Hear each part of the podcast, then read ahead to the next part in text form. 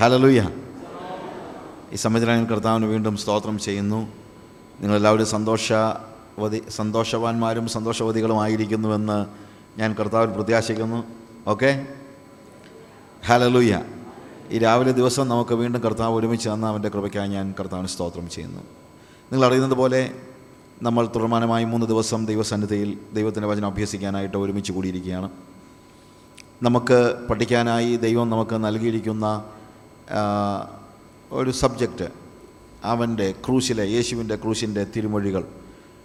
ക്രൂശിൽ കിടന്നുകൊണ്ട് യേശു സംസാരിച്ചതായ വാക്കുകളാണ് അതിനെ നമ്മൾ അതിന്റെ ഞാൻ ഇന്നലെ ഓർപ്പിച്ചതുപോലെ അതിന്റെ പ്ലെയിനായിട്ടുള്ള അർത്ഥത്തിലും യേശുവിന്റെ ഓരോ വാക്കുകളും ആത്മതലത്തിലുണ്ടാക്കുന്നതായ പ്രകമ്പനങ്ങളും വേണമെങ്കിൽ അങ്ങനെ തന്നെ പറയാം. അതോടൊപ്പം യേശുവിന്റെ വാക്കുകൾ നമ്മുടെ പ്രായോഗിക തലത്തിൽ യേശുവിന്റെ ക്രൂശിലെ വാക്കുകൾ എങ്ങനെ പ്രസക്തമായിരിക്കുന്നു എന്നുള്ളതുമാണ് നമ്മൾ പഠിച്ചുകൊണ്ടിരിക്കുന്നത്. നിങ്ങൾക്ക് ഇന്നലത്തെ ഒരു ക്ലാസ്സിൽ നിന്ന് അല്ലെങ്കിൽ ആദ്യത്തെ തിരുമൊഴി നമ്മൾ വായിക്കുമ്പോൾ അല്ലെങ്കിൽ അതിനെ വിശകലനം ചെയ്തു നിന്ന് ഒരുപക്ഷെ മനസ്സിലായി കാണും ഈ മൂന്ന് തലത്തിലുള്ള കാര്യങ്ങൾ എന്ന് പറയുന്നത്. ആദ്യത്തെ അതിന്റെ പ്ലെയിനായിട്ടുള്ള അർത്ഥമാണ് എന്ത്? പിതാവെ ഇവർ ചെയ്യുന്നത് എന്തെന്നറിയായിക്കൊണ്ട് ഇവരോട് ക്ഷമിക്കണമെന്ന് പറയുമ്പോൾ യേശു എന്താണ് മീൻ ചെയ്തത്? വളരെ പ്ലെയിനായിട്ട് തന്നെ ക്രൂശിക്കുന്ന ആളുകൾക്ക് വേണ്ടി പോലും കർത്താവ് മധ്യസ്ഥത അണയ്ക്കുകയായിരുന്നു. എന്നാൽ ആത്മതലത്തിൽ അതിന്റെ പ്രത്യേകത എന്താണെന്ന് ചോദിച്ചാൽ യേശുവിന്റെ മധ്യസ്ഥത ആ ജനങ്ങളുടെ മേൽ ദൈവത്തിന്റെ കോപം പെട്ടെന്ന് വന്ന് വീഴുന്നതിന് ഒരു തടസ്സമായി ദൈവത്തെ യേശുവിന്റെ വാക്കുകൾ വന്ന് നിൽക്കുന്ന മധ്യസ്ഥത വന്ന് നിൽക്കുന്നു എന്നുള്ളതാണ് ആത്മതലത്തിൽ അതുകൊണ്ടുണ്ടാകുന്ന വ്യത്യാസം. അതായത് ആ സംഭവം മനുഷ്യൻ കാണുന്നില്ല. മനുഷ്യർ കാണുന്നത് മാത്രമാണ്? പ്രത്യക്ഷത്തിൽ നമ്മുടെ കണ്ണുകൾക്ക് കാണുന്നത് ക്രൂശിൽ കിടക്കുന്നവനായ യേശു. പിതാവ് ഇവർ ചെയ്യുന്നത് എന്തെന്നറിയായെങ്കിൽ ഇവരോട് ക്ഷമിക്കണമെന്ന് പറയുന്നു. അതിന്റെ റിഫ്ലക്ഷൻസ് അല്ലെങ്കിൽ അതിന്റെ പ്രതിഫലനങ്ങൾ നടക്കുന്നത് എവിടെയാണ്? ആത്മതലത്തിലാണ്. അതുകൊണ്ടാണ് ആത്മതലത്തിൽ അതെന്ത് നടക്കുന്നു എന്നുള്ളതിനെക്കുറിച്ച് നമ്മൾ പഠിക്കണം എന്ന് പറയുന്നത്. കാരണം അവൻ മധ്യസ്ഥത അണച്ചുകൊണ്ടാണ് ഒരു പക്ഷേ പിതാവ് അവനെ ക്രൂശിച്ച വ്യക്തികളെ ഉടനെ തന്നെ നശിപ്പിച്ച് കളയുവാൻ മനസ്സാകാതിരുന്നത്. അല്ലെങ്കിൽ അവർക്ക് മറ്റൊരു അവസരം കൊടുക്കുന്നതിന് വേണ്ടി. അതായത് നമ്മൾ ഇന്നലെ കണ്ടതുപോലെ മധ്യസ്ഥത കൊണ്ട് മനുഷ്യന്റെ പാപം മോചിക്കപ്പെടുന്നില്ല. പക്ഷേ മധ്യസ്ഥത കൊണ്ട് അവന്റെ അറിവില്ലായ്മയിൽ നിന്ന് ദൈവികമായ അറിവിലേക്കുള്ള ഒരു വളർച്ച അവനുണ്ടാകുവാൻ ദൈവം ഒരു സാഹചര്യത്തെ വീണ്ടും ഒരുക്കി കൊടുക്കുന്നു എന്നുള്ളതാണ് ആ മധ്യസ്ഥയുടെ കാര്യം. നമ്മുടെ ജീവിതത്തിൽ അതാണ് ഞാൻ പറഞ്ഞത് പ്രായോഗികമായി നമ്മുടെ ജീവിതത്തിൽ ഈ മധ്യസ്ഥതയുടെ ആവശ്യകതയെക്കുറിച്ചാണ് നമ്മൾ ഏറ്റവും ഒടുവിൽ പറഞ്ഞു മനസ്സിലാക്കിയത്. അതുകൊണ്ടാണ് ഞാൻ പറഞ്ഞത് അതിന്റെ മൂന്ന് തലങ്ങൾ ഈ വാക്കുകളിലെല്ലാം നമ്മൾ മനസ്സിലാക്കണം. വേദപുസ്തകം പഠിക്കുമ്പോഴെല്ലാം ഇത് വളരെ അത്യാവശ്യമാണ്. അതായത് പ്ലെയിൻ ആയിട്ടുള്ള അതിന്റെ അർത്ഥം നമ്മൾ ഗ്രഹിക്കണം.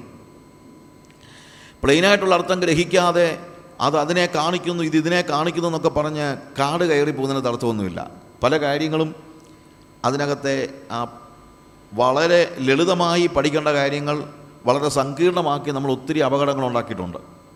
അതുകൊണ്ട് ലളിതമായി പഠിക്കുന്ന ലളിതമായി പഠിച്ചതിന് ശേഷം വേണം അതിന്റെ സ്പിരിച്വൽ മീനിങ്ങിലേക്ക് നമ്മൾ കയറാൻ. സ്പിരിച്വൽ മീനിങ് ഒരിക്കലും നമുക്ക് തോന്നുന്ന ഒന്നുമല്ല അതിന് വേദപുസ്തകപരമായ പശ്ചാത്തലം വളരെ അത്യന്താപേക്ഷിതമാണ്. ഇവിടെ നമ്മൾ മധ്യസ്ഥതയുടെ ആ പ്രാധാന്യമാണ് നമ്മൾ കാണുന്നത്. അതൊരു വേദപുസ്തക സത്യമാണ്. വേദപുസ്തക സത്യങ്ങൾ മാത്രമേ നമുക്ക് വേദപുസ്തകത്തിലെ ഒരു സംഭവത്തോട് യോജിപ്പിക്കാൻ പറ്റുള്ളൂ. അല്ലാതെ എന്റെ മനസ്സിൽ തോന്നുന്നതെല്ലാം ഇതാണ് അതിന്റെ അർത്ഥമെന്ന് പറയാനുള്ള അവകാശമൊന്നും എനിക്ക് ഇല്ല എന്ന് നിങ്ങൾ മനസ്സിലാക്കണം. അടുത്തത് എന്താണ്?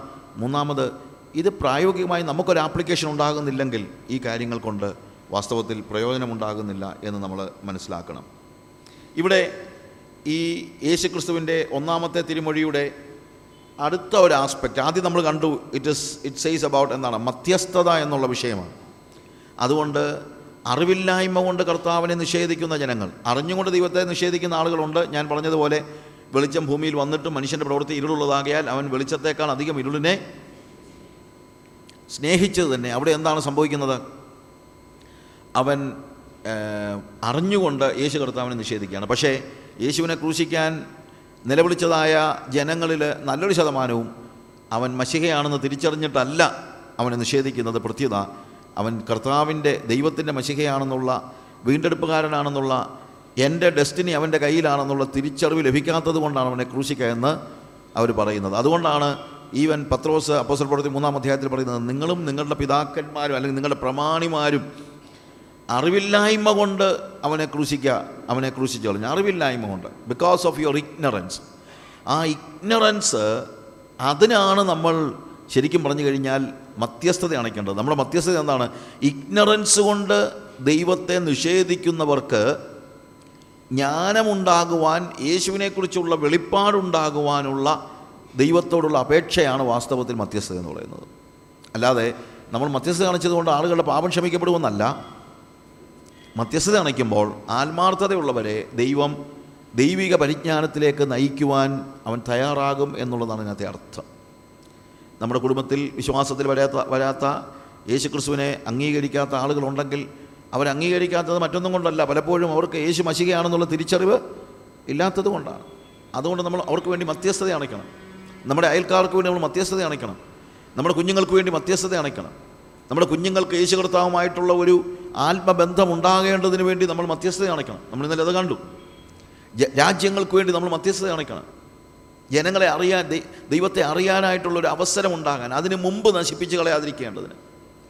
അബ്രഹാം സോതോം കോമറ നശിപ്പിക്കപ്പെടുവാൻ പോകുന്നു എന്നറിഞ്ഞപ്പോൾ പെട്ടെന്ന് തന്നെ വന്ന് ചോദിക്കുകയാണ് കർത്താവേ നീ നീതിമാന്മാരോടുകൂടെ നീതിമാന്മാരുണ്ടെങ്കിൽ ആ അൻപത് നീതിമാന്മാർ നിമിത്തം നീ ആ പട്ടണത്തെ രക്ഷിക്കയില്ലയോ? മധ്യസ്ഥത അണയ്ക്കുകയാണ്. മധ്യസ്ഥത എന്ന് പറയുന്നത് വലിയ ഒരു പഠിക്കേണ്ടതായ പാഠമാണ്. കർത്താവിന്റെ ക്രൂശിലെ ആദ്യത്തെ തിരുമൊഴി തന്നെ എന്താണ്? ഇറ്റ് ഇസ് ആൻ ഇന്റർസെഷൻ മറ്റുള്ളവർക്ക് വേണ്ടിയുള്ള ഒരു അപേക്ഷയാണ് എന്ന് നമ്മൾ തിരിച്ചറിയണം. എന്നാൽ അതേസമയം ഇവർ ചെയ്യുന്നത് എന്തെന്നറിയായിക്കാൽ ഇവരോട് ക്ഷമിക്കണമേ ഫോർഗിവ് ക്ഷമിക്കണമേ എന്നുള്ളതാണ് പറയുന്നത്. ആരോട് ക്ഷമിക്കണമെന്നാണ് കർത്താവ് പറയുന്നത്? തന്നെ ക്രൂശിക്കുന്നവരോട് ക്ഷമിക്കണമെന്ന്. അല്ലാതെ എന്റെ എന്റെ അച്ചാച്ചൻ അറിയാതെ ചെയ്തത് ആ കർത്താവെ ക്ഷമിക്കണമേ എന്ന് പറയുന്നത് അച്ചാച്ചനോടുള്ള സ്നേഹം കൊണ്ടാണ് കാര്യം. അച്ചാച്ചൻ നമുക്ക് ആവശ്യമുള്ള ആളാണ് എന്നാൽ നമ്മളെ ക്രൂശിക്കുന്നവർക്ക് വേണ്ടി എത്രത്തോളം മധ്യസ്ഥ കാണിക്കാൻ നമുക്ക് കഴിയും എന്നുള്ളതാണ് പ്രധാനപ്പെട്ടതായ ചോദ്യം. അതാണ് യഥാർത്ഥ ക്രിസ്ത്യാനിത്വം. ക്രൂശിക്കുന്നവനോട് പോലും ക്ഷമിക്കുന്നതാണ് യഥാർത്ഥ ക്രിസ്ത്യാനിത്വം. ഇത് പഴയ നിയമത്തിൽ നമുക്ക് പലപ്പോഴും കാണാൻ കഴിയാത്തതായ ഒരു കാര്യമാണ്. പലപ്പോഴും നമ്മുടെ നമുക്കറിയാമല്ലോ പല സന്ദർഭങ്ങളിലും പഴയ നിയമത്തിൽ പ്രതികാരത്തിന് വേണ്ടിയുള്ള അപേക്ഷയാണ് ദൈവമക്കളിൽ നിന്ന് പോലും ഉണ്ടാകുന്നത്. അവിടെയാണ് ന്യൂ ടെസ്റ്റമെന്റ് ഒരു പുതിയ നിയമ വിശ്വാസിയും പഴയ നിയമ വിശ്വാസിയും തമ്മിലുള്ള വലിയൊരു വ്യത്യാസം എന്ന് പറയുന്നത് അവരുടെ ഹൃദയം അവർ തുറന്നു. ആ കാര്യത്തിൽ എനിക്ക് ഭയങ്കര അപ്രീസിയേഷനാണ് ഈവൻ സങ്കീർത്തനങ്ങളോട് എനിക്കുള്ള സന്തോഷം എന്നാന്ന് ചോദിച്ചു കഴിഞ്ഞാൽ സങ്കീർത്തനക്കാരൻ ഒരു കാരണവശാലും അഭിനയിക്കുന്നവനല്ല. അവനൊരാളോട് ദേഷ്യം തോന്നിയാലും അവനത് പുറത്ത് പറയുന്നവനാണ്. നമ്മളൊക്കെ അങ്ങനല്ല. ദേഷ്യം ഉള്ളിൽ വെച്ചുകൊണ്ട് എന്താ? ഭയങ്കര അഭിനയമാണ്. കാണുമ്പോഴത്തേക്ക് കെട്ടിപ്പിടിക്കും. പക്ഷേ ഉള്ളിൽ യാതൊരു സ്നേഹവും ഇല്ല. ഞാൻ ചിലപ്പോൾ ഈ രാഷ്ട്രീയക്കാരും വിശ്വാസികളും തമ്മിലുള്ള നമ്മുടെ നേതാക്കന്മാരും തമ്മിലുള്ള വ്യത്യാസം എന്താണെന്ന് ആലോചിച്ച് നോക്കിയിട്ടുണ്ട്. നിങ്ങൾ ഈ തിരുവനന്തപുരത്ത് എം എൽ എ ഹോസ്റ്റലിൽ ചെന്ന് കഴിഞ്ഞാൽ ഭയങ്കര ഞാൻ പോയിട്ടുണ്ട്. നല്ല ഒരു സീൻ കാണാം. എന്നാണെന്നറിയാമോ പ്രതിപക്ഷ എം എൽ എമാരും ഭരണപക്ഷ എം എൽ എമാരും ഒരുമിച്ചിരുന്ന് ചീട്ട് കളിച്ച് ഒരുമിച്ചിരുന്ന് കളിച്ച് ഒരുമിച്ചിരുന്ന് കുടിച്ച് ഒരുമിച്ചിരുന്ന് അവരവിടെ ഭയങ്കര സ്നേഹമാണ്. അതാണ് അവരുടെ യാഥാർത്ഥ്യം. അവർ തമ്മിൽ ഭയങ്കര സ്നേഹമാണ്. പക്ഷേ സെക്രട്ടേറിയറ്റിനകത്തോട്ട് അല്ലെങ്കിൽ നിയമസഭയ്ക്കകത്തോട്ട് കയറി കഴിഞ്ഞാൽ പിന്നെ എന്തോ ഒരു ദേഷ്യമാണെന്നറിയാം അങ്ങോട്ടും ഇങ്ങോട്ടും. ഏ? വാഗ വിളിക്കുന്നു അവിടെ കിടന്ന് വഴക്കുണ്ടാക്കുന്നു ഇറങ്ങും ഇവിടെ എന്ന് പറയുന്നു നടുത്തളത്തിൽ കയറിയിരിക്കുന്നു പ്രതിപക്ഷം ചെയ്യുന്നതെല്ലാം ഭരണപക്ഷം എതിർക്കുന്നു ഭരണപക്ഷം ചെയ്യുന്നതെല്ലാം പ്രതിപക്ഷം എതിർക്കുന്നു. അങ്ങനെ അങ്ങോട്ടും ഇങ്ങോട്ടും ഭയങ്കര ബഹളം എവിടെയുണ്ട്? നിയമസഭയ്ക്കകത്തുണ്ട്. എം എൽ എ ഹോസ്റ്റലിൽ ചെന്നാൽ അറിയാം ഇതൊക്കെ വെറും പടമാണ് അതൊക്കെ നമ്മളെ കാണിക്കാൻ വേണ്ടി അവർ തമ്മിൽ ഭയങ്കര ഗുലാനാണെന്നുള്ളത് നമുക്ക് അവിടെ ചെല്ലുമ്പോഴേ അറിയത്തുള്ളൂ. അതാണ് രാഷ്ട്രീയക്കാരന്റെ പ്രത്യേകത. രാഷ്ട്രീയക്കാരൻ അവന്റെ ദേഷ്യം മുഴുവൻ പുറത്ത് കാണിക്കും ഇല്ലാത്ത ദേഷ്യം. പക്ഷെ അകത്ത് അവർ തമ്മിൽ വളരെ അടുപ്പമാണ്. നമ്മളങ്ങനല്ല. നമ്മൾ കാണുമ്പം ഭയങ്കര കെട്ടിപ്പിടുത്തവും സ്റ്റേജിൽ ഭയങ്കര കൈകൊടുപ്പും കെട്ടിപ്പിടുത്തവും ഒക്കെ. പക്ഷേ ഉള്ളിൽ വിരോധം വെച്ചുകൊണ്ട് അന്യോന്യം കെട്ടിപ്പിടിക്കാൻ നമുക്കൊരു മടിയുമില്ല. അപ്പോൾ ആരാ ബെറ്റർ നിങ്ങളൊന്ന് ആലോചിച്ച് നോക്കണം. ഞാൻ പറഞ്ഞതിന്റെ വ്യത്യാസം നിങ്ങൾ തിരിച്ചറിയുക. എന്നാൽ സങ്കീർത്തനക്കാരനെ സംബന്ധിച്ചിടത്തോളം അങ്ങനല്ല. സങ്കീർത്തനക്കാരൻ അവൻ വളരെ സിൻസിയറാണ് അവൻ ദൈവത്തിന്റെ സന്നിധിയിൽ അവന്റെ ഹൃദയം പകരുന്നവനാണ്. അതുകൊണ്ടാണ് എനിക്ക് സങ്കീർത്തനങ്ങളോടുള്ള ഭയങ്കര സന്തോഷം എന്ന് പറയുന്നത്. അവന്റെ ഹൃദയത്തിൽ ഒരാളൊരു വിരോധമുണ്ടെങ്കിലും അവന് ദൈവസന്നിധി വന്ന് പറയും. നിന്റെ മക്കളെ പാറമേൽ അടിച്ചു കൊല്ലുന്ന മനുഷ്യൻ അവരുടെ മക്കളെ പാറമേൽ അടിച്ചു കൊല്ലുന്നവൻ ഭാഗ്യവാനെന്ന് പറയാനും അവനെന്തില്ല മടിയില്ല. പക്ഷെ അവന്റെ അടുത്ത് എന്നല്ല പറയുന്നത്. ആരുടെ അടുത്ത് എന്നാണ് പറയുന്നത്? കർത്താവിന്റെ സന്നിധിയിൽ വന്നാണ് അവൻ ഹൃദയം പകരുന്നത്. നമുക്ക് എന്തെങ്കിലും ദേഷ്യം ആരോടുണ്ടെങ്കിൽ ഇനി പുറത്തു പറഞ്ഞാൽ നേരെ ചെന്നേ പറയത്തുള്ളൂ. ദൈവസന്നിധിയിൽ വന്നിരിക്കത്തില്ല. പക്ഷേ നമ്മുടെ സകല വികാരങ്ങളുമായും നമുക്ക് കടന്നു ചെല്ലാൻ പറ്റുന്ന നമ്മുടെ ദേഷ്യവുമായും നമ്മുടെ സങ്കടവുമായും നമ്മുടെ പ്രതിഷേധവുമായും എല്ലാം കടന്നു ചെല്ലാൻ പറ്റുന്ന ഒരു സ്ഥലമാണ് ദൈവത്തിന്റെ സന്നിധി എന്ന് നിങ്ങൾ മനസ്സിലാക്കണം. നമ്മൾ നമ്മളായിട്ട് തന്നെ ദൈവസന്നിധിയിൽ കടന്നു ചെല്ലണം. നമ്മളായിട്ട് തന്നെ. നമ്മൾ വേറൊരാളായിട്ട് യേശുവിന്റെ അടുത്ത് ദൈവത്തിന്റെ അടുത്ത് ചെല്ലരുത്. നമ്മളായിട്ട്. നമ്മുടെ ഹൃദയത്തിൽ ഇല്ലാത്ത കാര്യങ്ങളൊന്നും ദൈവസന്നിധിയിൽ കാണിക്കേണ്ട കാര്യമില്ല. ബി പ്ലെയിൻ ജെനുവിൻ ദൈവസന്നിധി നമ്മൾ എപ്പോഴും എന്തായിരിക്കണം? ജെനുവിൻ ആയിരിക്കണം. ജെനുവിൻ ആയിരിക്കണം. നമ്മുടെ മനസ്സിൽ ഒരാളോട് ദേഷ്യം തോന്നിക്കഴിഞ്ഞാൽ കർത്താവിനോട് എന്ന് പറയാം കർത്താവ് എനിക്ക് അയാളോട് ഭയങ്കര ദേഷ്യം തോന്നുന്നുണ്ട്. എന്നങ്ങ് പറ. എന്തിനാണ് നമ്മൾ അഭിനയിക്കുന്നത്?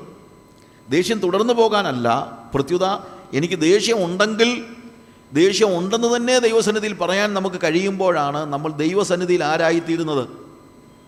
ജെനുവിനായിത്തീരുന്നത്. എനിക്കതുകൊണ്ടാണ് ഈ യോനായോട് ഭയങ്കര ഇഷ്ടം. യോനയുടെ പ്രത്യേകത എന്നറിയാമോ നമ്മൾ ഉദ്ദേശിക്കുന്ന പോലെ യോന ഓഫ് കോഴ്സ് ഒത്തിരി കാര്യങ്ങളുണ്ട് യോന ദൈവത്തെ അനുസരിക്കാതിരിക്കുന്നതിന്. അത് മറ്റൊന്നുമല്ല ഒന്നാമത്തെ കാര്യം അവൻ ഈ അസീറിയൻസിനോട് ഇഷ്ടമല്ല. നിലവേക്കാർ നശിക്കണമെന്നേ അവൻ ആഗ്രഹമുള്ളൂ. നിലവേക്കാരും നന്നാകണമെന്ന് അവന് വലിയ ആഗ്രഹമൊന്നും ഇല്ല. അതുകൊണ്ട് കർത്താവ് ചെന്ന് അവിടെ ചെന്ന് ഇവനോട് പ്രസംഗിക്കാൻ പറഞ്ഞപ്പോൾ ഇവൻ പറയുന്ന അവസാനം പറയുന്നുണ്ട് അവനത്. ഞാനിതാ വരാഞ്ഞത്. ഞാനിവിടെ വന്ന് പ്രസംഗിക്കുകയും ചെയ്യും അവർ മാനസാന്തരപ്പെടുകയും ചെയ്യും. ഒടുവിൽ പിന്നെ നീ അവരെ കൊല്ലത്തുമില്ല ഞാൻ എന്റെ വാക്ക് വെറുതെ പാഴാകുകയും ചെയ്യും. ഇല്ലേ? അപ്പം അവൻ കൃത്യമായിട്ട് പറയുന്നുണ്ട് നിന്റെ സ്വഭാവം. അവൻ പറയുന്നത് ഇതാണ് കർത്താവെ നിന്റെ കൂടെ കൂട്ടുപിടിക്കാൻ ഭയങ്കര ബുദ്ധിമുട്ടാണ് കാര്യം ഏ നീ എന്തെങ്കിലും വന്നു കഴിഞ്ഞാൽ ആരെങ്കിലും ഒന്ന് കരഞ്ഞാൽ ഉടനെ തന്നെ അങ്ങ് ദീർഘക്ഷമയൊക്കെ ഉള്ള മനുഷ്യനാണ് എനിക്ക് അങ്ങനൊന്നും അല്ല. അങ്ങനെ ഞാൻ ഇവരോട് നിന്നെ ഇപ്പം നശിപ്പിക്കുമെന്ന് പറയും. പക്ഷേ നീ കുറച്ച് കഴിയുമ്പോൾ ദീർഘക്ഷമയൊക്കെ കാണിച്ച് അവരെ അങ്ങ് വിടുവിക്കുകയും ചെയ്യും. പിന്നെ നമ്മൾ പറഞ്ഞ വാക്കിനൊരു വിലയും ഇല്ലാതെ ആയിപ്പോകും യോന അങ്ങ് കൃത്യമായിട്ട് ദൈവസന്നിധി ചെന്നങ്ങ് സംസാരിക്കുകയല്ലയോ? അല്ലേ? അവന്റെ മനസ്സിലുള്ള കാര്യങ്ങളെല്ലാം അവൻ ചെന്ന് ദൈവസന്നിധി ചെന്നങ്ങ് പറയുകയാണ്. നമ്മളെന്താ നമ്മുടെ നമ്മുടെ ഹൃദയത്തിലുള്ള കാര്യങ്ങൾ ദൈവസന്നിധി ചെന്ന് പറയാൻ നമുക്ക് ഇത്ര മടി? ഞാൻ പറയട്ടെ പ്രിയമുള്ളവരെ നമ്മൾ ദൈവസന്നിധിയിലെങ്കിലും എല്ലായിടത്തും നമ്മൾ ജനുവിനായിരിക്കണം നമ്മൾ ദൈവസന്നിധി ചെല്ലുമ്പോൾ ഒട്ടും കള്ളത്തരം പാടില്ല. ദൈവത്തോട് നമ്മൾ പറയുന്ന കാര്യങ്ങളെല്ലാം കൃത്യതയുള്ളതായിരിക്കണം. വെറുതെ കള്ളം പറയരുത്. ഈ പ്രാർത്ഥിക്കുമ്പോഴൊക്കെ വെറുതെ കള്ളം പറയരുത്. ദൈവസന്നിധി കർത്താവേ എന്നെ തകർക്കണമേ കർത്താവേ എന്നെ നുറുക്കണമേ എന്നൊക്കെ പറയും. ഇത് വല്ലതും അറിഞ്ഞുകൊണ്ട് വല്ലതും പറയുന്നതാണോ? കർത്താവെ കാണാൻ നുറുക്കണം? അന്നേരം അറിയാൻ നമ്മുടെ വിധം. ഇല്ലേ? ചുമ്മാ കുറച്ച് വാക്കുകൾ വെറുതെ പ്രാർത്ഥനയിൽ ഉരുവിടുന്നതിനകത്ത് അർത്ഥമൊന്നുമില്ല. നമ്മൾ ജെനുവിനായിരിക്കണം. ദൈവത്തിന്റെ സന്നിധിയിൽ നമ്മൾ ജെനുവിനായിരിക്കണം. അതിലുപരി നമ്മുടെ പാട്ടുകളാണ്. ഭയങ്കര കഷ്ടമാണ്. എ ഡബ്ല്യു ടോസർ പറഞ്ഞൊരു കാര്യമുണ്ട്. ക്രിസ്ത്യാനികൾ കള്ളം പറയുന്നതിനേക്കാൾ കൂടുതൽ പാടുകയാണ് എന്ന് വെച്ച് കഴിഞ്ഞാൽ പാടുന്ന പാട്ടൊക്കെ നിങ്ങളൊന്ന് ആലോചിക്കണം. ഇതുമല്ലോ മനസ്സിൽ ചിന്തിച്ചുകൊണ്ടാണോ നമ്മൾ പാടുന്നതെന്ന് നമ്മളൊന്ന് ആലോചിക്കണം. അല്ലേ? നീ മാത്രം മതി എന്നൊക്കെ പറഞ്ഞ് നമ്മൾ പാടുമ്പം മാത്രം മതിയെങ്കിലേ പറയാവൂ. വേറെ വല്ലതും വേണമെന്ന് ആഗ്രഹമുണ്ടെങ്കിൽ പറയരുത്. അല്ലേ? ഈ മണ്ണേപ്രതി മാണിക്യം ഏ? മണ്ണേപ്രതി പ്രതി മാണിക്യം വെടിയുകില്ല ഞാൻ എന്നൊക്കെ പറയുമ്പോഴത്തേക്ക് മണ്ണ് കാണുമ്പം മോഹം ഉള്ളോൻ അത് ദയവ് ചെയ്ത് ദൈവസന്നിധി ഒന്ന് പറയരുത്. മണ്ണേപ്രതി മാണിക്യം വെടിയുകയില്ലെന്ന് പറഞ്ഞവൻ എന്തിനാ എന്തിനു വേണ്ടി അതിരുവഴക്കുണ്ടാക്കുന്നത്? അതിരുവഴക്കുണ്ടാക്കിയിട്ട് അല്ലെങ്കിൽ അതിര് മാന്തിയ ചൂടെ വന്നിട്ട് മണ്ണേപ്രതി മാണിക്യം വെടിയില്ലെന്ന് പാട്ട് പാടിയിട്ട് വല്ല അർത്ഥമുണ്ടോ അതുകൊണ്ട് ദൈവസന്നിധിയിൽ എല്ലായ്പ്പോഴും നമ്മൾ പറയുന്ന വാക്കുകൾ എങ്ങനെയുള്ളതായിരിക്കണം? ജെന്യുവിനായിരിക്കണം യാഥാർത്ഥ്യമുള്ളതായിരിക്കണം ദൈവസന്നിധി. യാഥാർത്ഥ്യ ബോധത്തോടു കൂടി വേണം നമ്മൾ ദൈവത്തിന്റെ സന്നിധിയിൽ ഇരിക്കാനായിട്ട് ഇവിടെ ക്രൂശിൽ യേശു കർത്താവ് കിടന്നുകൊണ്ട് പറയാണ് പിതാവേ ഇവർ ചെയ്യുന്നത് എന്തെന്നറിയായിക്കാൽ ഇവരോട് ക്ഷമിക്കണമേ. ആർക്ക് വേണ്ടിയാണ് പ്രാർത്ഥിക്കുന്നത്? തന്നെ ക്രൂശിച്ചവർക്ക് വേണ്ടിയാണ്. അപ്പോൾ ക്രൂശിച്ചവർക്ക് വേണ്ടി പോലും പ്രാർത്ഥിക്കാൻ കഴിയുന്ന അനുഭവമാണ് നമുക്ക് ആവശ്യമായിരിക്കുന്നത്. ക്രൂശിക്കപ്പെടുന്നവരോട് പോലും അല്ലെങ്കിൽ ക്രൂശിക്കുന്നവരോട് പോലും ക്ഷമിക്കാൻ. നമ്മെ ക്രൂശിക്കുന്നവരോ ക്രൂശിക്കുന്നവരോട് പോലും ക്ഷമ കാണിക്കാൻ കഴിയാത്രത്തോളം കാലം നമുക്ക് ഈ വാക്കുകൾ പറയാനുള്ള അർഹതയില്ല. ദൈവസന്നിധി നമ്മൾ വരുമ്പോൾ യേശുവിന്റെ തിരുമൊഴികൾ ക്രൂശിലെ തിരുമൊഴികൾ നമ്മളോട് ചോദിക്കുന്ന ഒരു ചോദ്യമാണ്.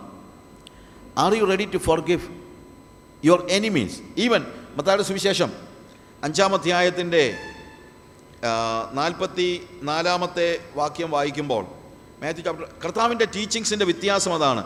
കർത്താവിന്റെ പഠിപ്പിക്കലുകൾ നമ്മൾ കൂടുതൽ അർത്ഥസമ്പുഷ്ടമായി മനസ്സിലാക്കേണ്ടതായ കാര്യം അതാണ്. അത് നമ്മളൊന്ന് ഗ്രഹിക്കണം. അല്ലാതെ വെറുതെ പറഞ്ഞിട്ട് കാര്യമില്ല. അഞ്ചാമത്തെ ആയത്തിന്റെ നാൽപ്പത്തി നാൽപ്പത്തി മൂന്ന് മുതലുള്ള വാക്യങ്ങളിൽ കൂട്ടുകാരനെ സ്നേഹിക്കുക എന്നും ശത്രുവിനെ പകയ്ക്കുക എന്നും അരുളി ചെയ്ത് നിങ്ങൾ കേട്ടിട്ടുണ്ടല്ലോ. ഞാനോ നിങ്ങളോട് പറയുന്നത് നിങ്ങളുടെ ശത്രുക്കളെ സ്നേഹിപ്പിൻ നിങ്ങളെ ഉപദ്രവിക്കുന്നവർക്ക് വേണ്ടി പ്രാർത്ഥിപ്പിൻ സ്വർഗസ്ഥനായ നിങ്ങളുടെ പിതാ പിതാവിന് പുത്രന്മാരായി തീരേണ്ടതിന് അവൻ തീരേണ്ടതിന് തന്നെ അവൻ ദുഷ്ടന്മാരുടെ മേലും നല്ലവരുടെ മേലും തന്റെ സൂര്യനെ ഉദിപ്പിക്കുകയും നീതിമാന്മാരുടെ മേലും നീതികെട്ടവരുടെ മേലും മഴ പെയ്യുകയും ചെയ്യുന്നുവല്ലോ. നിങ്ങളെ സ്നേഹിക്കുന്നവരെ സ്നേഹിച്ചാൽ നിങ്ങൾക്ക് എന്ത് പ്രതിഫലം? ചുങ്കക്കാരും അങ്ങനെ തന്നെ ചെയ്യുന്നില്ലയോ? സഹോദരന്മാരെ മാത്രം വന്ദനം ചെയ്താൽ നിങ്ങൾക്ക് എന്ത് വിശേഷം ചെയ്യുന്നു? ജാതികളും അങ്ങനെ തന്നെ ചെയ്യുന്നില്ലയോ? ആകയാൽ നിങ്ങളുടെ സ്വർഗീയ പിതാവ് സൽഗുണപൂർണനായിരിക്കുന്നത് പോലെ നിങ്ങളും സൽഗുണപൂർണൻ ആകുവിൻ. ഈ ഭാഗം വായിക്കുമ്പോൾ നിങ്ങളൊന്ന് ആലോചിച്ച് നോക്കിയേ. പഴയ നിയമത്തിലെ കൽപ്പന അനുസരിച്ച് കൂട്ടുകാരനെ സ്നേഹിക്കണം. കൂട്ടുകാരനെ നിന്നെ പോലെ സ്നേഹിക്കുക. ശത്രുവിനെ പകയ്ക്കുക എന്നവിടെ പ്രത്യേകമായിട്ട് പറഞ്ഞിട്ടില്ലെങ്കിലും കൂട്ടുകാരനെ നിന്നെ പോലെ സ്നേഹിക്കുക എന്നുള്ള വാക്കിനൊരു എക്സ്റ്റൻഷനായിട്ട് ശാസ്ത്രിമാർ പറയുകയാണ് കൂട്ടുകാരനെ സ്നേഹിക്കുക ശത്രുവിനെ എന്ത് ചെയ്യുക? പകയ്ക്കുക. അതാണല്ലോ ഓപ്പോസിറ്റായിട്ട് വരാൻ സാധ്യതയുള്ളത്. അതങ്ങ് എടുത്തു പറയുകയാണ് അതങ്ങ് എംഫസൈസ് ചെയ്യാണ്. ശത്രുവിനെ പകയ്ക്കുക. പക്ഷേ കർത്താവ് പറഞ്ഞു കൂട്ടുകാരനെ സ്നേഹിക്കുക എന്ന് മാത്രമല്ല നീ എന്തുകൂടെ വേണം? ശത്രുവിനെ കൂടെ സ്നേഹിക്കാനായിട്ട് പഠിക്കണം. ശത്രുവിനെ കൂടെ. ശത്രു എന്ന് നമുക്ക് തോന്നുന്നെന്നുള്ളതേ ഉള്ളൂ. യഥാർത്ഥത്തിൽ അവരല്ല ശത്രുക്കൾ നമ്മൾ പലപ്പോഴും ആലോചിക്കുന്നത് പോലെ നമ്മളുടെ അമ്മായിയമ്മയോ മരുമക്കളോ എന്റെ മരുമോളോ എന്റെ അമ്മായിയമ്മയോ ഒന്നും അല്ല എന്റെ ശത്രുവ് അല്ല എന്ന് നിങ്ങൾ മനസ്സിലാക്കണം. നമ്മുടെ ഇന്ത്യ ഇവരെല്ലാം ശത്രുക്കളാണെന്ന്. എല്ലാ ശത്രുക്കളാണ് ചുറ്റും ശത്രുക്കളാ ബ്രദറെ എന്നൊക്കെ പറയും. ഇനി ഏതെങ്കിലും കാരണവശാൽ സുവിശേഷ വിരോധികളായ ആളുകൾ ആരെങ്കിലും അടുത്തെങ്കിലും ഉണ്ടെങ്കിൽ നമ്മൾ പറയുന്നത് ചുറ്റും ശത്രുക്കളാണ് കേട്ടോ. പ്രിയമുള്ളവരെ നമ്മുടെ ശത്രു യഥാർത്ഥ ശത്രു ഇവരാരുമല്ല. ഇവരൊക്കെ വെറും ഇൻസ്ട്രുമെൻസ് ആണ് നമ്മൾ മനസ്സിലാക്കണം. വെറും ഇൻസ്ട്രുമെൻസ് ആണ്. ഞങ്ങൾക്കൊരു മിഷണറി ഉണ്ട് അവന്റെ പേര് ഗ്യാനി എന്നാണ്. ഗ്യാനി എന്ന അവന് പേരുണ്ടെങ്കിലും ഗ്യാനി എന്ന് പറഞ്ഞാൽ അറിയാമല്ലോ ജ്ഞാനിയായ മനുഷ്യൻ എന്നുള്ളതാണ്. പക്ഷെ ഞാൻ ചിന്തിച്ചിട്ടുണ്ട് ശരിക്കും ഇവനൊരു ജ്ഞാ- ജ്ഞാനമുള്ള മനുഷ്യനാണ് കാര്യം ഇവനെ ഒരു എട്ട് വർഷത്തോളം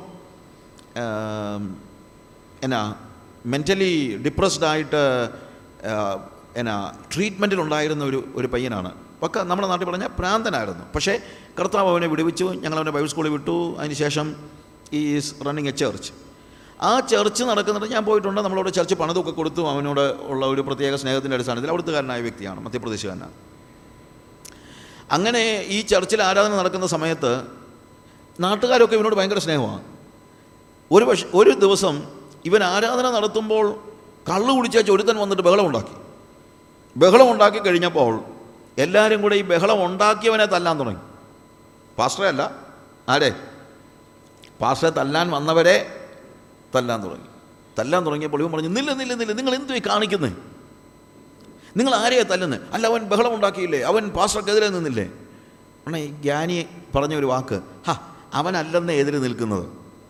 അവനെ ഡ്രൈവ് ചെയ്യുന്ന ഒരു ഡ്രൈവറുണ്ട് ഒരു ശക്തിയുണ്ട്. അതാ അതിന്റെ പ്രശ്നം. എന്നിട്ട് ഇവൻ അവരോട് ചോദിക്കുക ഒരു ട്രക്കുകാരൻ വന്നൊരു സ്കൂട്ടറുകാരനെ ഇടിച്ചാൽ നിങ്ങൾ ഓടിച്ചെന്ന് ട്രക്കിനിട്ടാണോ തൊഴി കൊടുക്കുന്നത്? അതോ ഡ്രൈവറെ പിടിച്ച് തല്ലുകയാണോ ചെയ്യുന്നത് നോക്ക് അവന്റെ ചോദ്യം ചോദിച്ചത് മനസ്സിലാക്കണം. അപ്പോൾ അവന് ജ്ഞാനം ഉണ്ടോ ഇല്ലയോ? ഏ?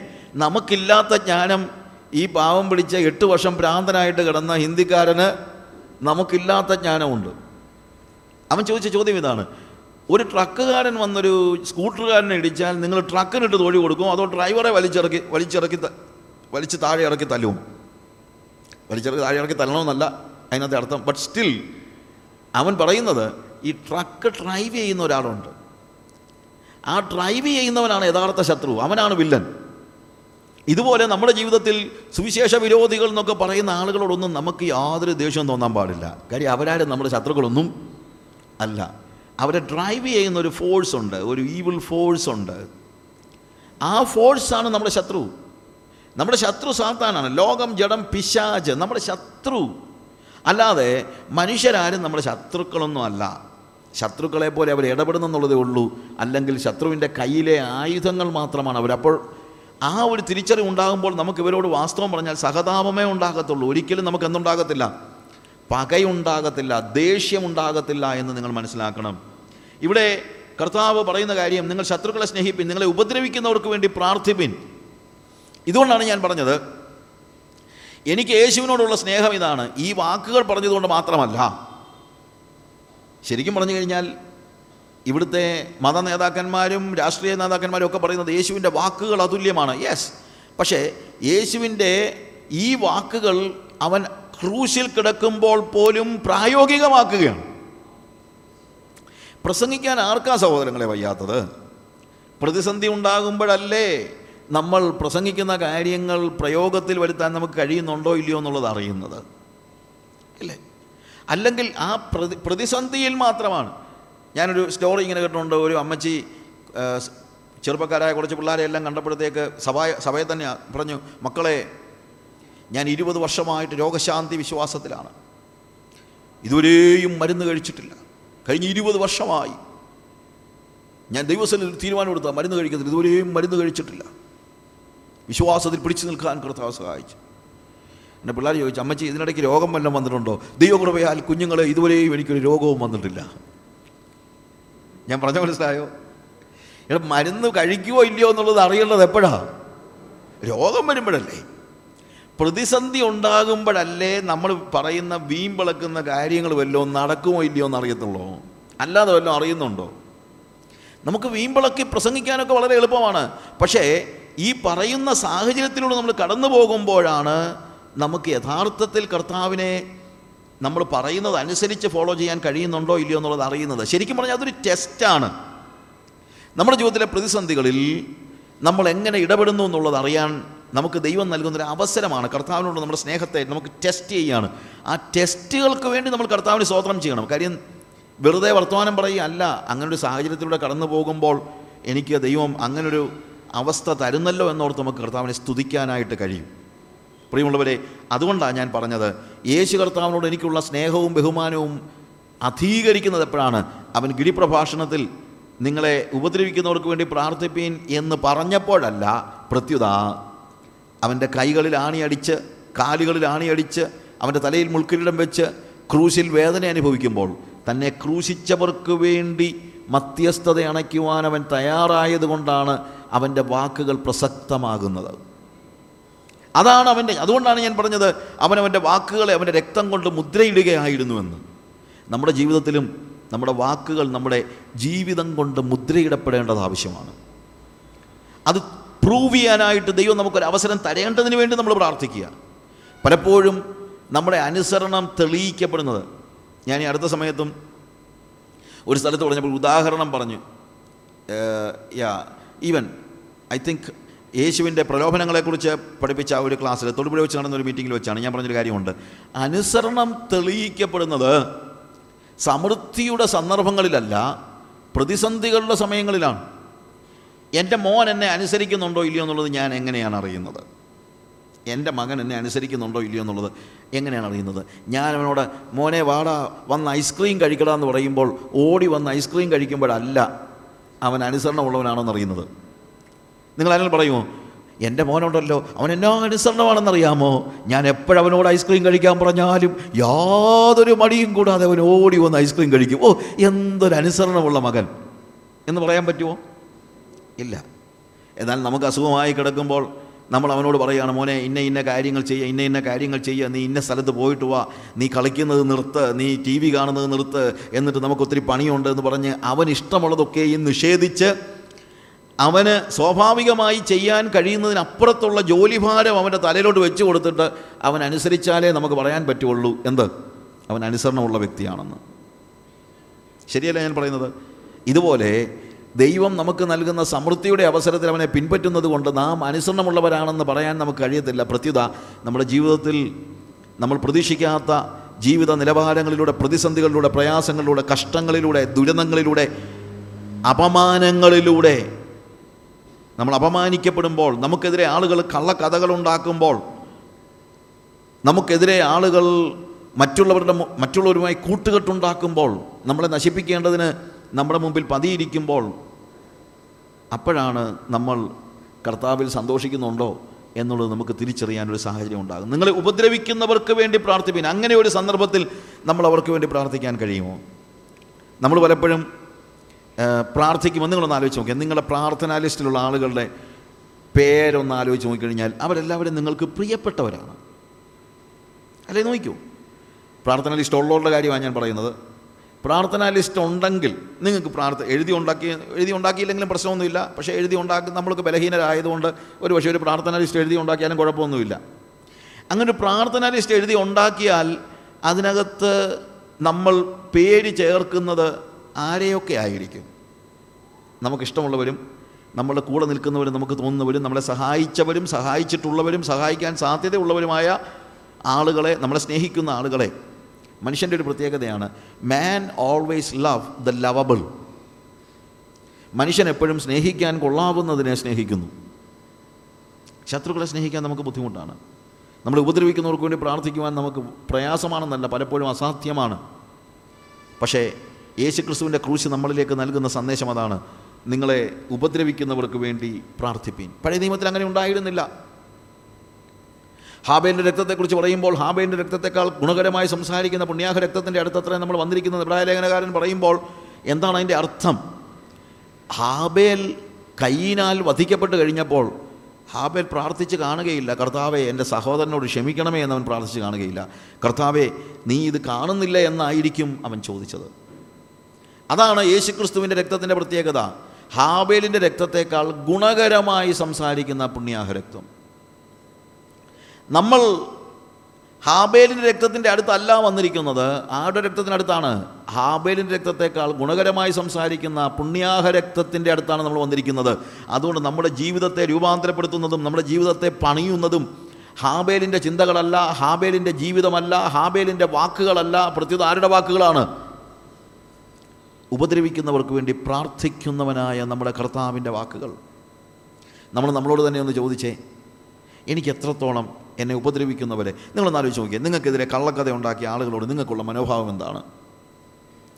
നിങ്ങളെ ഒഴിവാക്കിയ ആളുകളോട് നിങ്ങൾക്കുള്ള മനോഭാവം എന്താണ്?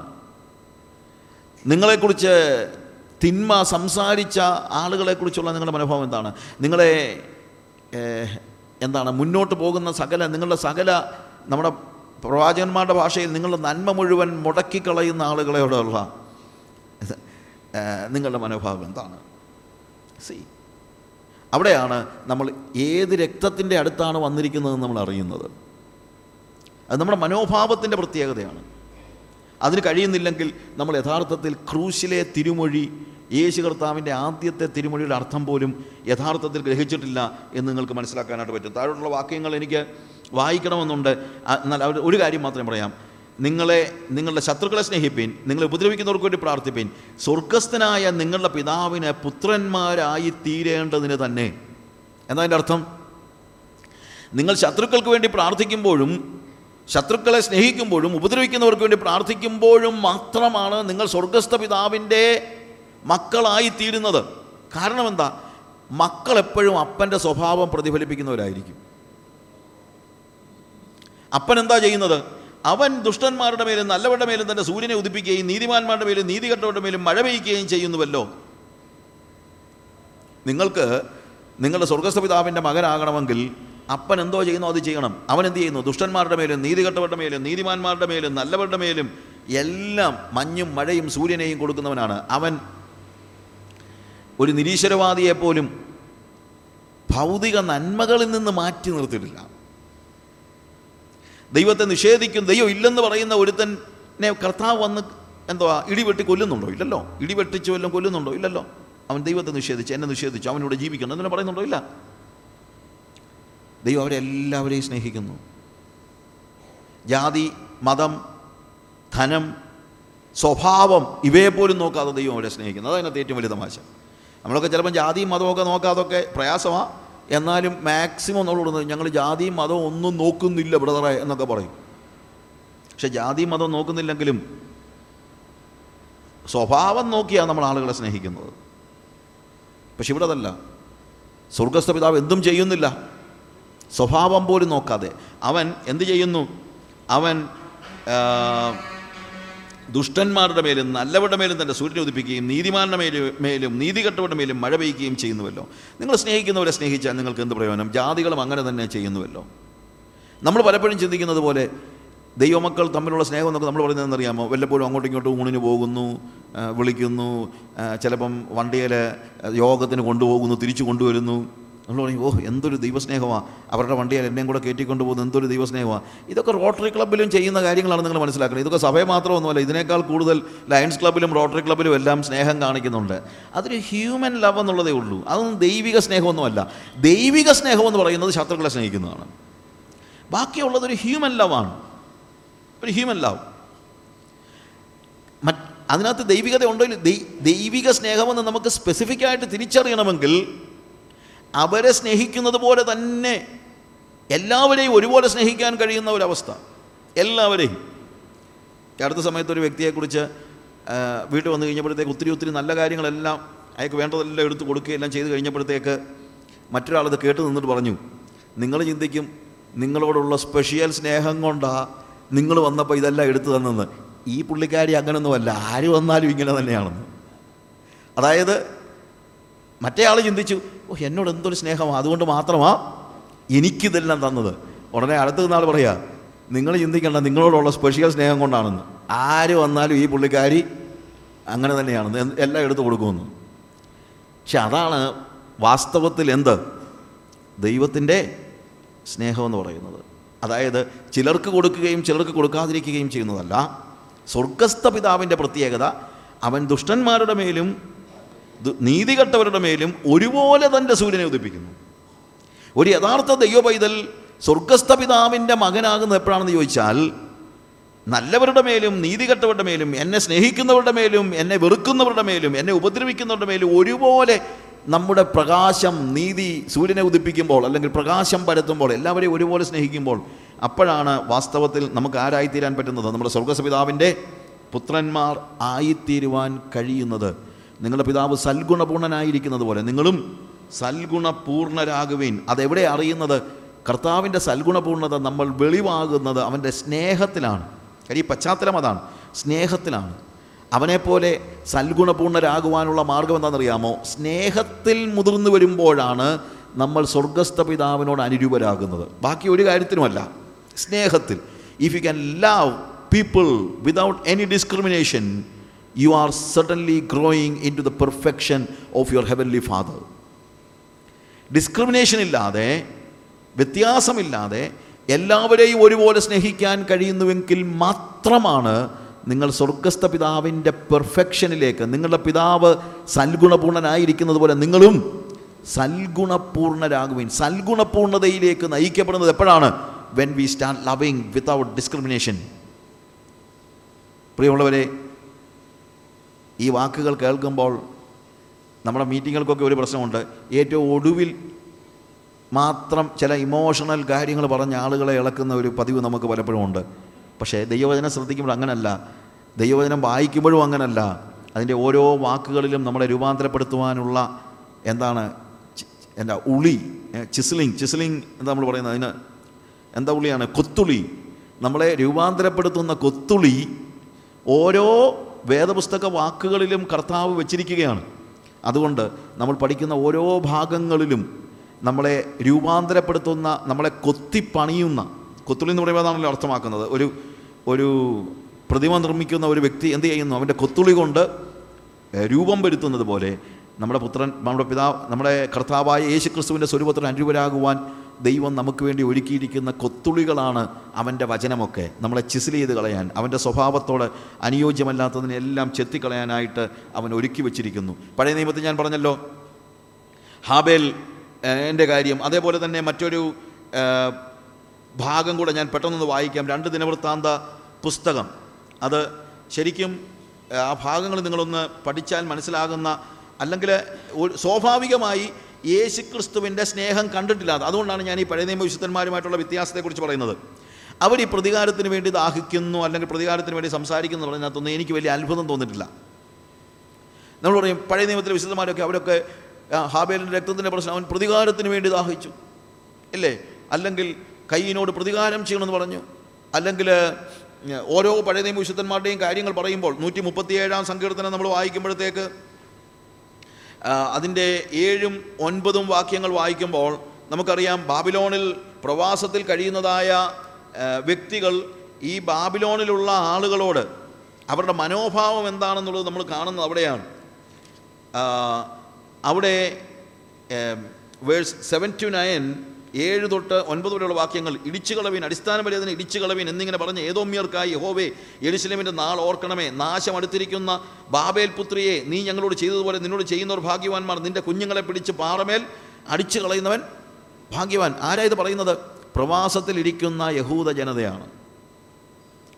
അവർ നൂറ്റിപ്പത്തേഴാം സംഘത്തിന് ഒന്നാം വാക്യം വായിക്കുമ്പോൾ ബാബേൽ നദിയുടെ നിന്ന് ഞങ്ങൾ കരഞ്ഞു. സിയോനെ ഓർത്തപ്പോൾ ഞങ്ങൾ കരഞ്ഞു. ഞങ്ങളുടെ വൃക്ഷം അലരി അലരി വൃക്ഷത്തിന്മേൽ ഞങ്ങളുടെ വീണകളൊക്കെ ഞങ്ങൾ തൂക്കിയിട്ടു.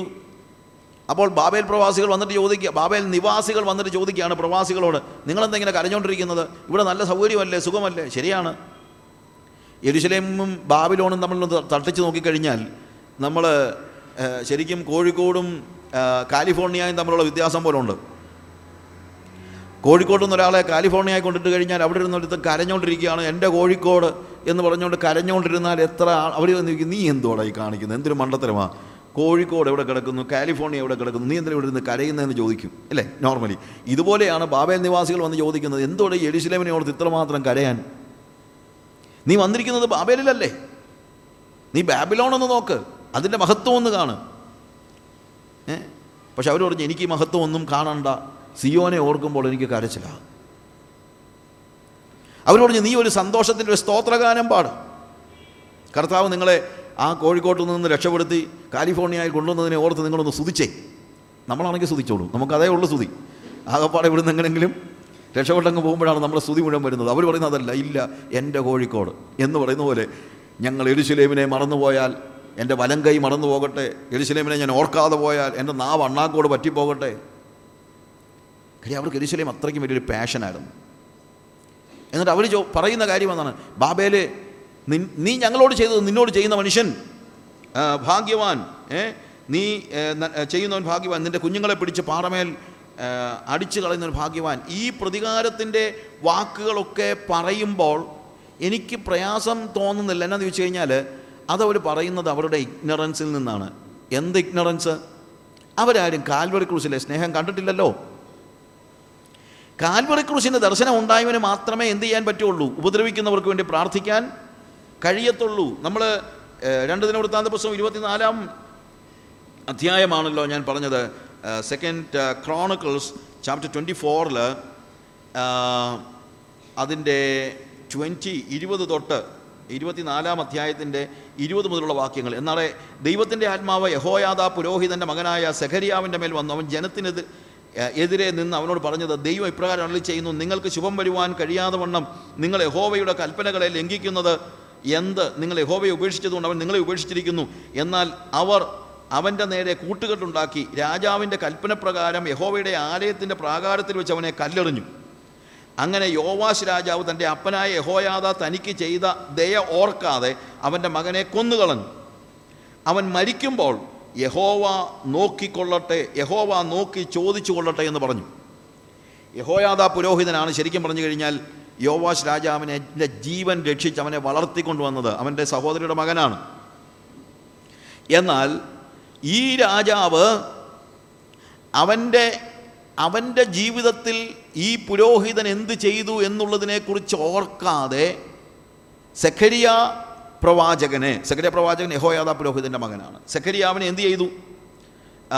സെക്കരിയ സെക്കരിയാവിൻ സെഖരിയ പ്രവാചകന്റെ പ്രവചനത്തെ കണക്കാക്കാതെ രാജാവിന്റെ കൽപ്പന പ്രകാരം നോക്ക് രാജാവ് കൽപ്പന കൊടുത്തു. തന്റെ ജീവൻ രക്ഷിച്ച യഹോയാദ പുരോഹിതന്റെ മകനെ കൊന്നുകളയുവാൻ രാജാവ് കൽപ്പന കൊടുത്തു. സക്കരിയ പുരോഹിതൻ പറയുന്ന കാര്യം എന്താണ്? ജസ്റ്റ് വൺ തിങ് എന്താ? യഹോവ നോക്കി ചോദിച്ചോളട്ടെ ദൈവം നിന്നെ നിന്നോട് ചോദിക്കാതിരിക്കത്തില്ല. ഇതാണ് വാസം പറഞ്ഞു കഴിഞ്ഞാൽ അതിന്റെ അർത്ഥം. സെക്കരിയ പുരോഹിതൻ അല്ലെങ്കിൽ സെക്കരിയ പ്രവാചകൻ സെക്കരിയ പ്രവാചകനെ സംബന്ധിച്ചിടത്തോളം ഇതിൽ കൂടുതൽ നമുക്ക് പ്രതീക്ഷിക്കാൻ പറ്റത്തില്ല. കാര്യം അദ്ദേഹം യഹോബയെ കണ്ടിട്ടുണ്ട്. പക്ഷേ ശത്രുക്കളുടെ ശത്രുക്കളുടെ കൈകൾ കൊണ്ട് ആണിയടിക്കപ്പെട്ട് ക്രൂശിൽ കിടന്ന് പിടയുമ്പോഴും തന്നെ ക്രൂശിച്ചവർക്ക് വേണ്ടി അപേക്ഷിക്കുന്ന അവരോട് ക്ഷമിക്കണമേ എന്ന് പറയുന്ന യേശുവിന്റെ ദർശനം ആർക്കുണ്ടായിട്ടില്ല? സെക്കരിയ പുരോഹിതന് ഉണ്ടായിട്ടില്ല. പക്ഷെ നമുക്കങ്ങനെയല്ല. അതുകൊണ്ടാണ് ഞാൻ പറഞ്ഞത്. പഴയ നിയമത്തിലെ സ്റ്റോറികൾ പറഞ്ഞിട്ട് അവർ ചെയ്തതുപോലെ നമ്മൾ ചെയ്താൽ കുഴപ്പമില്ലെന്ന് നിങ്ങൾ ചിന്തിക്കരുത്. കാര്യം അവരുടെ ദർശനത്തിന് അത്രയുമേ വ്യാപ്തിയുള്ളൂ. അവരുടെ വെളിപ്പാടുകൾ അത്ര നില ആ ഒരു നില മാത്രമേ എത്തിയിരുന്നുള്ളൂ എന്ന് നിങ്ങൾ ആലോചിക്കണം. യേശുവിന്റെ ദർശനം കിട്ടിയ ഒരു വ്യക്തിക്ക്.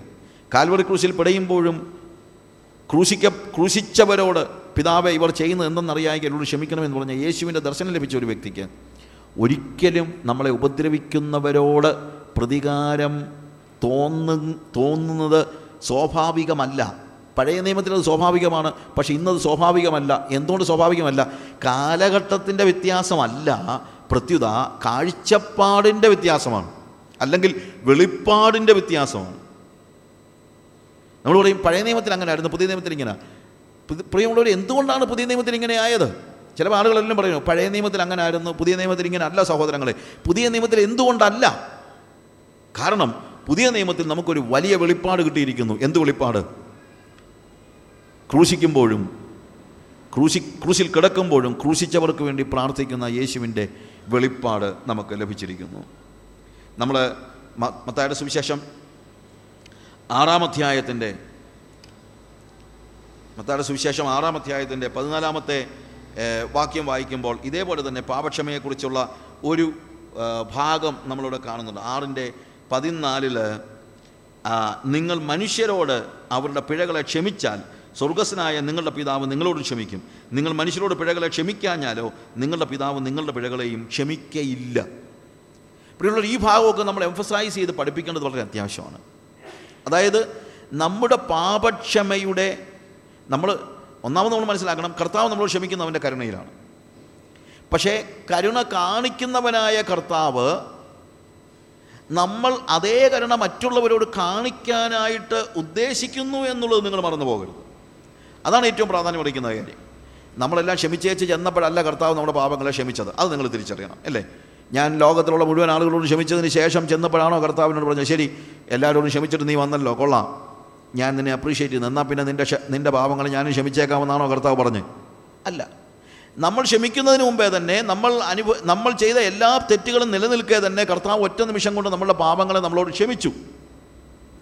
പക്ഷേ നമ്മളോട് കർത്താവ് കാണിച്ച ക്ഷമ നമ്മൾ മറ്റുള്ളവരോട് കാണിച്ചില്ലെങ്കിൽ കർത്താവ് നമുക്ക് നൽകിയ ക്ഷമ നിരസിക്കപ്പെടും അല്ലെങ്കിൽ നള്ളിഫൈ ചെയ്യപ്പെടും എന്നുള്ളതാണ് വേദപുസ്തകത്തിന്റെ യാഥാർത്ഥ്യം. മത്തായുടെ സുവിശേഷം പതിനെട്ടാം അധ്യായത്തിന്റെ ഇരുപത്തി ഒന്ന് മുതലുള്ള വാക്യങ്ങൾ വായിക്കുമ്പോൾ ഒരു ദിവസം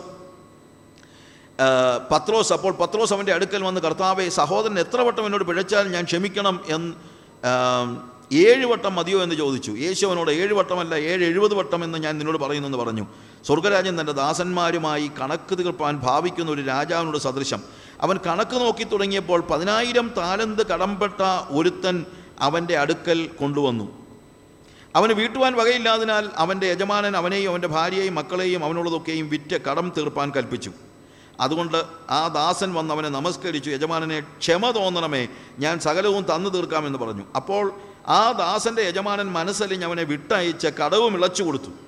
ആ ദാസൻ പോകുമ്പോൾ തനിക്ക് നൂറ് വെള്ളിക്കാശ് കടംപെട്ട ഒരു കൂട്ടുദാസനെ കണ്ട് തൊണ്ടയ്ക്ക് പിടിച്ച് ഞെക്കി നിന്റെ കടം തീർക്കുക എന്ന് പറഞ്ഞു.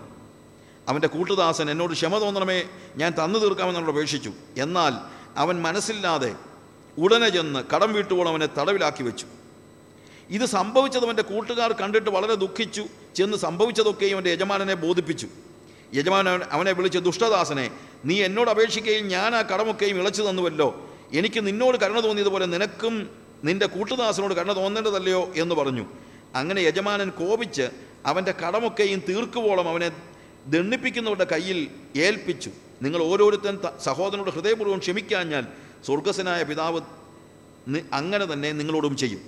ഈ വേദഭാഗം ആത്മാർത്ഥതയോടെ വായിച്ച് പഠിച്ചിട്ടുള്ള എത്ര പേരുണ്ട്? വായിച്ചിട്ടുണ്ടോ എന്ന് ചോദിച്ചാൽ എല്ലാവരും വായിച്ചിട്ടുണ്ട്. പക്ഷേ ഇതിന്റെ അർത്ഥം ഗ്രഹിച്ച് ജീവിതത്തിൽ പ്രാവർത്തികമാക്കി എത്ര പേരുണ്ട്? പത്രോസ് വന്ന് ചോദിക്കുകയാണ് എന്റെ സഹോദരന് എന്താ എന്റെ അടുക്കൽ കർത്താവ് എന്റെ സഹോദരൻ എത്ര വട്ടം എന്നോട് പിഴച്ചാൽ ഞാൻ അവനോട് ക്ഷമിക്കണം? ഏഴ് വട്ടം മതിയോ? നമ്മളെല്ലാം കണക്ക് നോക്കി ക്ഷമിക്കുന്നവരാണ്. നമ്മളിത് പറയുമല്ലോ രണ്ട് പ്രാവശ്യം ഞാൻ നിന്നോട് ക്ഷമിച്ചു ഇനി ഞാൻ ക്ഷമിക്കത്തില്ല. ഇത് ബിബ്ലിക്കലല്ല ഇത് വേദപുസ്തകത്തിന്റെ ഒരു സിസ്റ്റം അല്ല. വേദപുസ്തകത്തിന്റെ സിസ്റ്റം എപ്പോഴും ക്ഷമിക്കുക എന്നുള്ളതാണ്. അല്ലാതെ വേദപുസ്തകത്തിന്റെ സിസ്റ്റം എന്ന് പറയുന്നത് എന്തല്ല? രണ്ട് പ്രാവശ്യം ക്ഷമിച്ചോ മൂന്ന് പ്രാവശ്യം ക്ഷമിച്ചോ എന്നുള്ളതല്ല ക്ഷമിക്കുന്നതല്ല വേദപുസ്തകത്തിന്റെ സിസ്റ്റം എന്ന് പറയുന്നത്. സി എത്ര വട്ടം ഏഴ് എഴുപത് വട്ടം എന്ന് പറഞ്ഞു കഴിഞ്ഞാൽ നിങ്ങൾ നാനൂറ്റി തൊണ്ണൂറ് പ്രാവശ്യം എണ്ണിക്കൊണ്ടൊന്നിരിക്കേണ്ട കാര്യമൊന്നുമില്ല. അതിന്റെ അർത്ഥം നിന്റെ സഹോദരൻ എപ്പോൾ നിന്നോട് പിഴച്ചാലും നിനക്ക് ക്ഷമിക്കാനേ പറ്റൂ വേറെ ഒന്നും ചെയ്യാൻ നിനക്ക് കഴിയത്തില്ല. അതാണ് ക്രിസ്ത്യാനിത്വം എന്ന് പറയുന്നത്. ക്ഷമിക്കുക എന്നല്ലാതെ മറ്റൊരു കാര്യം വേദപുസ്തകത്തിന്റെ നിഘണ്ടുവിലില്ല. നമ്മൾ ക്ഷമിക്കുന്നില്ലെങ്കിൽ വാസ്തവം പറഞ്ഞാൽ അവർക്കൊന്നും സംഭവിക്കാനൊന്നുമില്ല. സംഭവിക്കാനുള്ളത് നമുക്ക് തന്നെയാണ്. അത് നമ്മൾ മനസ്സിലാക്കണം. നിങ്ങൾ ക്ഷമിച്ചില്ലേ? അവൻ എന്നാ പറ്റാനാ? പക്ഷേ നിങ്ങൾ ക്ഷമിച്ചില്ലെങ്കിൽ നിങ്ങൾ തടവറയിലാണ്. ഇംഗ്ലീഷിൽ ഇങ്ങനെ ഒരു ചൊല്ലുണ്ട്.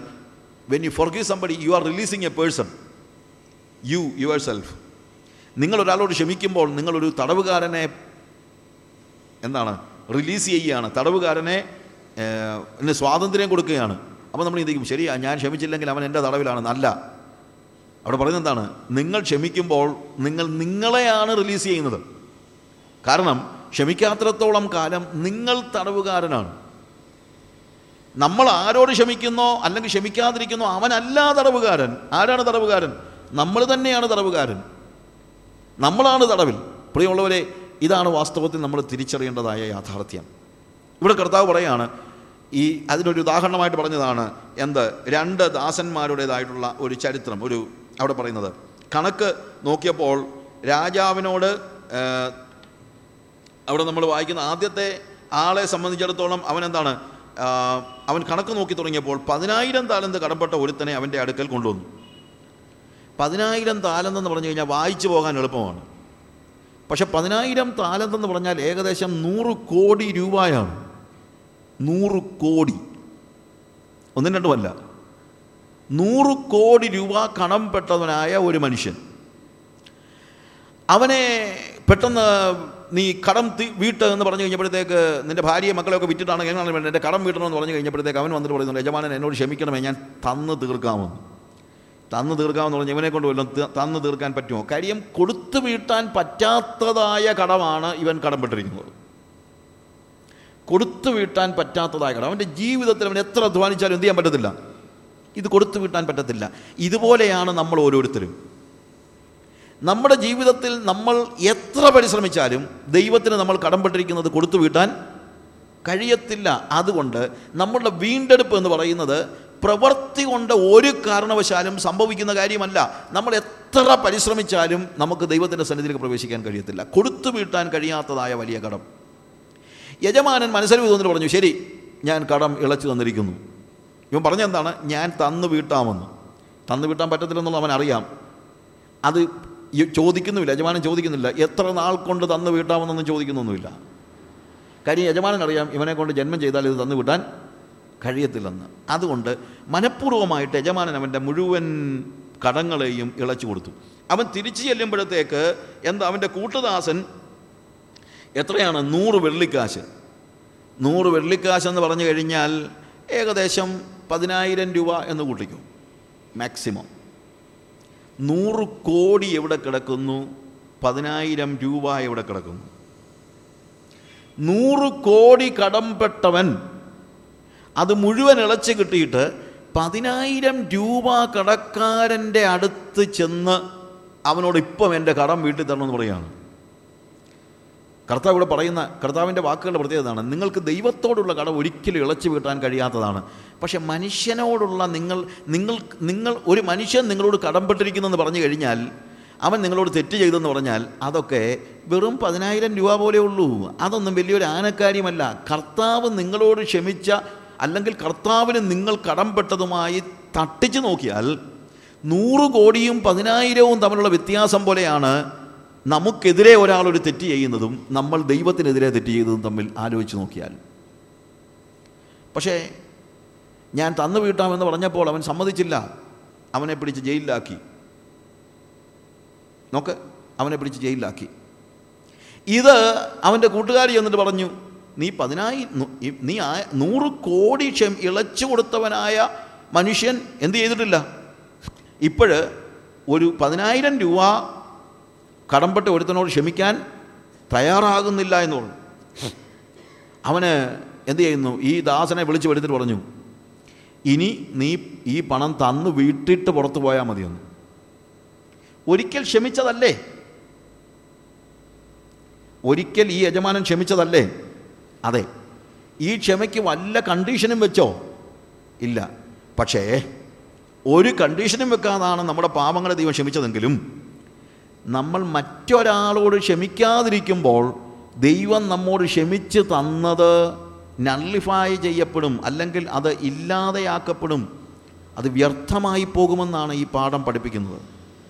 അതായത് നിങ്ങളുടെ പാപക്ഷമ നിങ്ങൾ മറ്റുള്ളവരോട് ക്ഷമിക്കുന്നതുമായി ബന്ധപ്പെട്ട് കിടക്കുകയാണ്. ഞാൻ ആദ്യം പറഞ്ഞതുപോലെ നിങ്ങൾ മറ്റുള്ളവരോട് ക്ഷമിച്ച ക്ഷമിച്ചതിന് ശേഷം ചെന്നപ്പോഴല്ല കർത്താവ് ക്ഷമിച്ചത്. പക്ഷേ കർത്താവ് നിങ്ങളോട് ക്ഷമിച്ചെങ്കിൽ ഇനി സകല കടങ്ങളും നിങ്ങൾ ക്ഷമിച്ചു കൊടുത്തേലേ പറ്റൂ. തന്നു വീട്ടാമെന്ന് പറഞ്ഞത് ഒരു കണക്കിന് ശരിയാണ്. ദൈവത്തിന് നമുക്ക് കൊടുത്തു വീട്ടാൻ പറ്റത്തില്ല. പക്ഷേ നമുക്ക് ബാക്കിയുള്ളവർക്ക് കൊടുത്തു വീട്ടാൻ പറ്റും. അതായത് ദൈവം നമുക്ക് തന്ന പാപക്ഷമ ലോകത്തിൽ നാം ഇടപെടുന്നവരായ മറ്റുള്ളവർക്ക് കൊടുത്തു വീട്ടുമ്പോഴാണ് നമ്മളുടെ പാപങ്ങൾ കൊടുത്തു വീട്ടപ്പെടുന്നത്.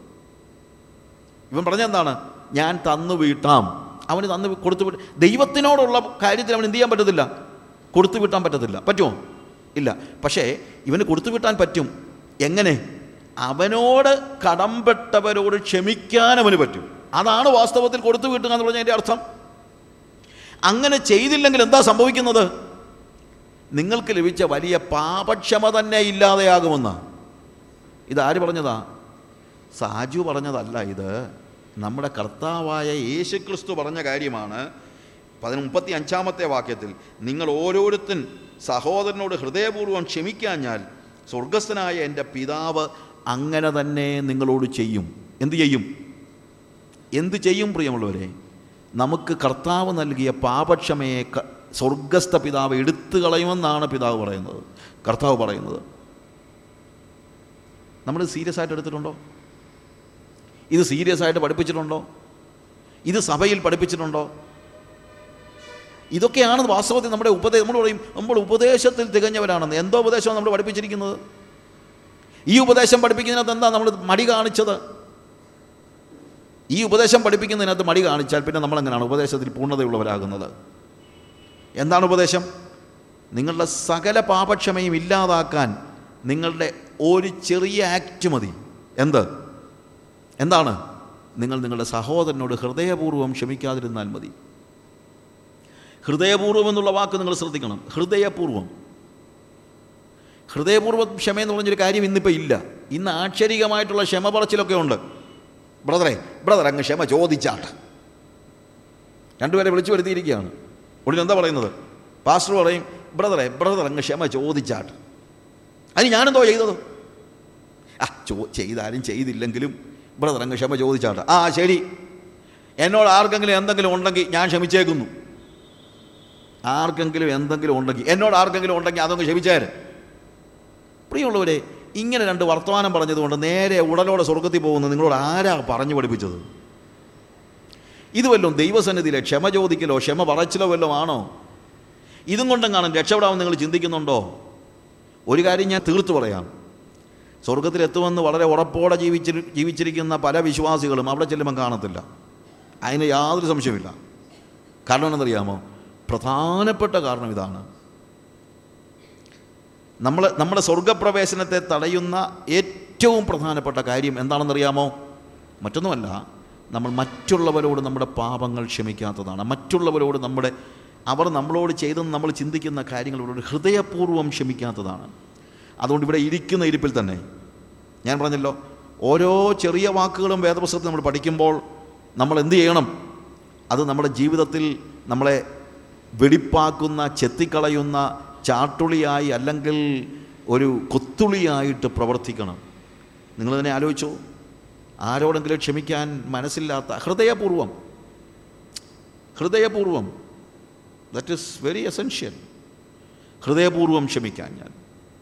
അതുകൊണ്ട് ഹൃദയത്തിന്റെ ഉള്ളിൽ എന്തെങ്കിലും പക വെച്ചുകൊണ്ടിരിക്കുന്നെങ്കിൽ ഏതെങ്കിലും നിലയിൽ ഒരാളോടുള്ള കയ്പുള്ള വേര് മാറ്റിക്കൊണ്ടിരി വെച്ചുകൊണ്ടിരിക്കുന്നെങ്കിൽ ഏതെങ്കിലും നിലയിൽ അസൂയോ പകയോ പിണക്കമോ കൊണ്ട് നിങ്ങൾ മറ്റുള്ളവരോടുള്ള നിങ്ങളുടെ ബന്ധത്തിന് വിഘാതം സംഭവിച്ചിരിക്കുന്നെങ്കിൽ ഇപ്പോൾ തന്നെ ഹൃദയപൂർവം ക്ഷമിക്കാൻ നമ്മൾ തയ്യാറാകണം. അതാണ് നമ്മൾ യേശു കർത്താവിന്റെ ഈ വാക്കുകളിൽ നിന്ന് നമ്മൾ മനസ്സിലാക്കുന്നത്. ഇല്ലെങ്കിൽ നിങ്ങളുടെ ക്ഷമ റദ്ദാക്കപ്പെടുകയാണ്. റദ്ദാക്കപ്പെടുകയാണ്. ഇവിടെ നമ്മൾ യേശു ഇവർ ചെയ്യുന്നത് എന്തെന്നറിയായിക്കാൻ ഇവരോട് ക്ഷമിക്കണമേ എന്നുള്ള വാക്ക്. നമ്മൾ ഗ്രീക്ക് ഭാഗം അത് വായിക്കുമ്പോഴത്തേക്ക് യേശു പ്രാർത്ഥിച്ചെന്നല്ല എഴുതിയിരിക്കുന്നത് പ്രാർത്ഥിച്ചു കൊണ്ടിരുന്നു എന്നാണ്. പിതാവേ ഇവർ ചെയ്യുന്നത് എന്തെന്നറിയാമെങ്കിൽ ഇവരോട് ക്ഷമിക്കണമേ എന്ന് പ്രാർത്ഥിച്ചു കൊണ്ടിരുന്നു എന്നാണ് എഴുതിയിരിക്കുന്നത്. അതായത് ഒറ്റ പ്രാർത്ഥന ഒരു നിമിഷം കൊണ്ട് പറഞ്ഞതല്ല അത് കണ്ടിന്യൂസ് ആയിട്ട് അതാണ് മധ്യസ്ഥ പ്രാർത്ഥനയുടെ ഒരു പ്രത്യേകത. മധ്യസ്ഥ പ്രാർത്ഥന എന്ന് പറയുന്നത് നിരന്തരമായ പ്രാർത്ഥനയാണ് മധ്യസ്ഥ പ്രാർത്ഥന. നമ്മൾക്ക് മധ്യസ്ഥ പ്രാർത്ഥന എന്ന് പറയുമ്പോൾ നമ്മുടെ മനസ്സിൽ നമ്മൾ ചിന്തിക്കുന്നത് ഞാൻ മുമ്പ് പറഞ്ഞ പോലെ നമുക്കൊരു വലിയ ഒരു തെറ്റിദ്ധാരണയുണ്ട്. ഒന്നോ രണ്ടോ വാക്ക് പറഞ്ഞാൽ അതെല്ലാം ദൈവം അങ്ങ് അതുപോലെ അങ്ങ് എടുത്തോളുമെന്ന്. അതുകൊണ്ടാണ് എന്നോട് ആർക്കെങ്കിലും എന്തെങ്കിലും ഉണ്ടെങ്കിൽ അങ്ങ് ക്ഷമിച്ചേരെന്ന് പറഞ്ഞാൽ ഉടനെ തന്നെ നിങ്ങൾ റിലീസ്ഡ് ആയെന്ന് ചിന്തിക്കുന്നു. നിങ്ങൾ റിലീസ്ഡ് ആയിട്ടില്ല. കാര്യം ദൈവം വാക്കുകളെ അല്ല നോക്കുന്നത്. അതിനപ്പുറത്ത് നിങ്ങളുടെ ഹൃദയമാണ് നോക്കുന്നത്. ഹൃദയപൂർവം ഏത് കാര്യവും ചെയ്യുന്നത് ഹൃദയപൂർവമായിരിക്കണം. ഇവിടെ കർത്താവ് പ്രാർത്ഥിക്കുന്നത് ഹൃദയപൂർവമായ ആണെന്നതിന്റെ തെളിവെന്താണ്? അത് നിരന്തരമായി അവൻ പ്രാർത്ഥിക്കുകയാണ്. കർത്താവെ പിതാവെ ഇവർ ചെയ്യുന്നതെന്നറിയാമെങ്കിലോട് ക്ഷമിക്കണമെന്ന് പ്രാർത്ഥിച്ചു കൊണ്ടിരുന്നു എന്ന് പ്രാർത്ഥിച്ചുകൊണ്ടിരുന്നു നമ്മൾ മധ്യസ്ഥ പ്രാർത്ഥന എന്താണ്? സങ്കീർത്തനം വായിച്ച് കഴിയുമ്പോഴത്തേക്ക് നമ്മുടെ സഭയിൽ ചിലപ്പം നമുക്ക് മധ്യസ്ഥ പ്രാർത്ഥനയുണ്ട്. അങ്ങനെ സങ്കീർത്തനം വായിച്ച് കഴിഞ്ഞിട്ട് വേദപുസ്തകം നമ്മൾ കയ്യിലടച്ച് താഴോട്ട് വെച്ച് അല്ലെങ്കിൽ കൈ ഇരിക്കുമ്പോൾ പാസ്റ്റർ പറയാം പാസ്റ്റർ പറയും നമുക്ക് ഇപ്പോൾ മധ്യസ്ഥ പ്രാർത്ഥനയ്ക്കായി അല്പസമയം ചെലവഴിക്കാം. ഭാരതത്തിന് വേണ്ടി പ്രാർത്ഥിക്കാം. നമ്മുടെ രാഷ്ട്രീയ നേതാക്കൾക്ക് വേണ്ടി പ്രാർത്ഥിക്കാം. നമ്മുടെ സഭകളിലെ നേതാക്കന്മാർക്ക് വേണ്ടി പ്രാർത്ഥിക്കാം. ചൈനയിലും റഷ്യയിലും ബർമയിലും ഒക്കെയുള്ള സുവിശേഷ പ്രവർത്തകർക്ക് വേണ്ടി പ്രാർത്ഥിക്കാം. ആഫ്രിക്കയ്ക്ക് വേണ്ടി പ്രാർത്ഥിക്കാം. നമ്മുടെ സഹോദരങ്ങൾ വിദേശത്തായിരിക്കുന്നവർക്ക് വേണ്ടി പ്രാർത്ഥിക്കാം. ഇവരെല്ലാവരെയും ഓർത്ത് ഇപ്പോൾ ഇനി അച്ചായൻ പ്രാർത്ഥിക്കാം. അന്നേരം അച്ചായൻ ഓർത്ത ഞാനാണല്ലോ പ്രാർത്ഥിക്കേണ്ടത്.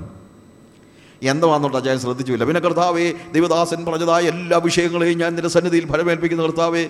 നീ എല്ലാവരെയും വിടുവിക്കണേ കർത്താവ് യേശുവിന്റെ നാമത്തിൽ തന്നെ ആമീൻ. ഓ എല്ലാവരും അങ്ങ് രക്ഷപ്പെട്ടു അല്ലേ? ഏ? ഓ റഷ്യയും ബർമായും എല്ലാം ഒറ്റയടിക്ക് മാനസാന്തരപ്പെട്ടു. ഈ ഒരു വാക്ക് പറഞ്ഞ ഉടനെ. പ്രിയമുള്ളവരെ അതൊന്നുമല്ല മധ്യസ്ഥ പ്രാർത്ഥന എന്ന് പറയുന്നത്. മധ്യസ്ഥ പ്രാർത്ഥന എന്ന് പറയുന്നത് ഇടയ്ക്ക് കയറി നിൽക്കുന്നതാണ്. ദൈവത്തിന്റെ കോപം ഇവരുടെ മേൽ വീഴാതെ വണ്ണം ഇടയ്ക്ക് കയറി നിൽക്കുന്നതാണ് മധ്യസ്ഥ പ്രാർത്ഥന. എസ്കേലിന്റെ പ്രവചനത്തിൽ ഞാൻ അവരുടെ അവരെ എന്റെ കോപത്തിൽ നശിപ്പിക്കാതിരിക്കേണ്ടതിന് അവരുടെ അവർക്കും എനിക്കും മധ്യത്തിൽ ഇടിവിൽ നിൽക്കേണ്ടതിന് ഞാനൊരു പുരുഷനെ അന്വേഷിച്ചു. ഇടിവിൽ നിൽക്കേണ്ടതിന്.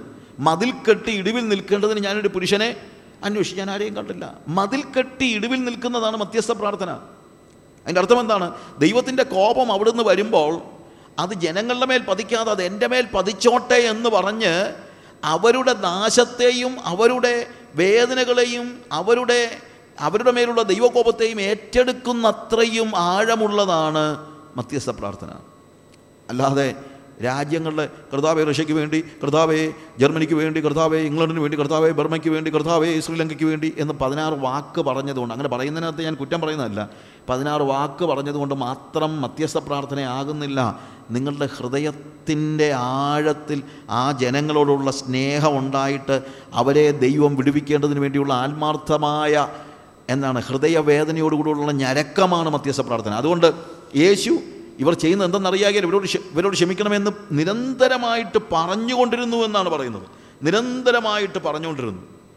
ഇവരോട് ഇവർ ചെയ്യുന്നത് എന്തെന്നറിയാകിയാൽ ഇവരോട് ക്ഷമിക്കണമേ. ഇവരോടെന്ന് പറയുമ്പോഴത്തേക്ക് ഞാൻ പറഞ്ഞല്ലോ അത് ക്രൂശിന്റെ ചുവട്ടിൽ നിൽക്കുന്നവരോട് മാത്രമല്ല പ്രത്യുത അതിൽ ഞാനും നിങ്ങളുമൊക്കെ ഉൾക്കൊണ്ടിരിക്കുകയാണ്. അത് ഞാനും നിങ്ങളുമൊക്കെ ഈ മധ്യസ്ഥതയിൽ ഉൾക്കൊണ്ടിരിക്കുകയാണ് എന്നുള്ളത് നമ്മൾ മനസ്സിലാക്കണം. We also are part of that നമ്മളും അതിന്റെ ഭാഗമാണ്. അന്ന് കർത്താവ് രണ്ടായിരം വർഷം മുമ്പ് പ്രാർത്ഥിച്ചപ്പോൾ പിതാവിനോട് പ്രാർത്ഥിച്ചപ്പോൾ ഈ സാജുവിനെയും നിങ്ങളെയും എന്നെയും എല്ലാവരെയും അതിനകത്ത് കർത്താവ് ഉൾക്കൊള്ളിച്ചിരുന്നു.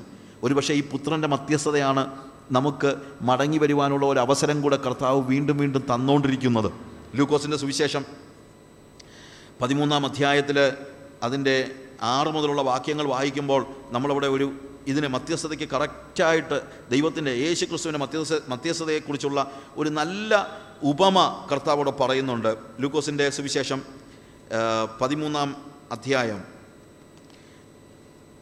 അതിന്റെ ആറ് മുതലുള്ള വാക്യങ്ങൾ നമ്മൾ വായിക്കുമ്പോൾ അവൻ ഈ ഉപമയും പറഞ്ഞു. ഒരുത്തന് തന്റെ മുന്തിരിത്തോട്ടത്തിൽ നട്ടിരുന്നൊരു അത്തിവൃക്ഷമുണ്ടായിരുന്നു അവൻ അതിൽ ഫലം തിരഞ്ഞു വന്നു കണ്ടില്ല. കണ്ടില്ല താനും. അവൻ തോട്ടക്കാരനോട് ഞാനിപ്പോൾ മൂന്ന് സംവത്സരമായി ഈ അത്തിയിൽ ഫലം തിരിഞ്ഞു വരുന്നു കാണുന്നില്ല. താനും അതിനെ വെട്ടിക്കളക അത് നിലത്തെ നിഷ്ഫലമാക്കുന്നത് എന്ത്? എന്ന് പറഞ്ഞു. അതിനവൻ കർത്താവെ ഞാനതിന് ചുറ്റും കിളച്ച വളമിടുവോളം ഈ ആണ്ടും കൂടെ നിൽക്കട്ടെ മേലാൽ കായ്ച്ചെങ്കിലോ ഇല്ലെങ്കിൽ വെട്ടിക്കളയാം എന്ന് ഉത്തരം പറഞ്ഞു. ഇത് നിരന്തരമായി ദൈവത്തിന്റെ സന്നിധിയിൽ പുത്രനായ കർത്താവ് ചെയ്തുകൊണ്ടിരിക്കുന്ന അപേക്ഷയാണ് എന്നെക്കുറിച്ച് നിങ്ങളെ ഓരോരുത്തരെയും കുറിച്ച്. എന്താണ്? കർത്താവ് ചോദിക്കുക പിതാവ് ചോദിക്കുകയാണ് എന്തിനാണ് ഇത് വെറുതെ നിർത്തിയിരിക്കുന്നത്? ഇത് നിലത്തെ ഇവ ഇതിന് ഞാൻ എത്ര നാളായിട്ട് മൂന്ന് സംവത്സരമായി ഞാനിതിന് വളമിട്ടുകൊണ്ടിരിക്കുന്നു ഫലമൊന്നും കാണുന്നില്ലല്ലോ. ഇതിനെ വെട്ടിക്കളക. ഉടനെ പുത്രൻ ചെന്നിട്ട് പറയാണ് ഒരു വർഷം കൂടെ.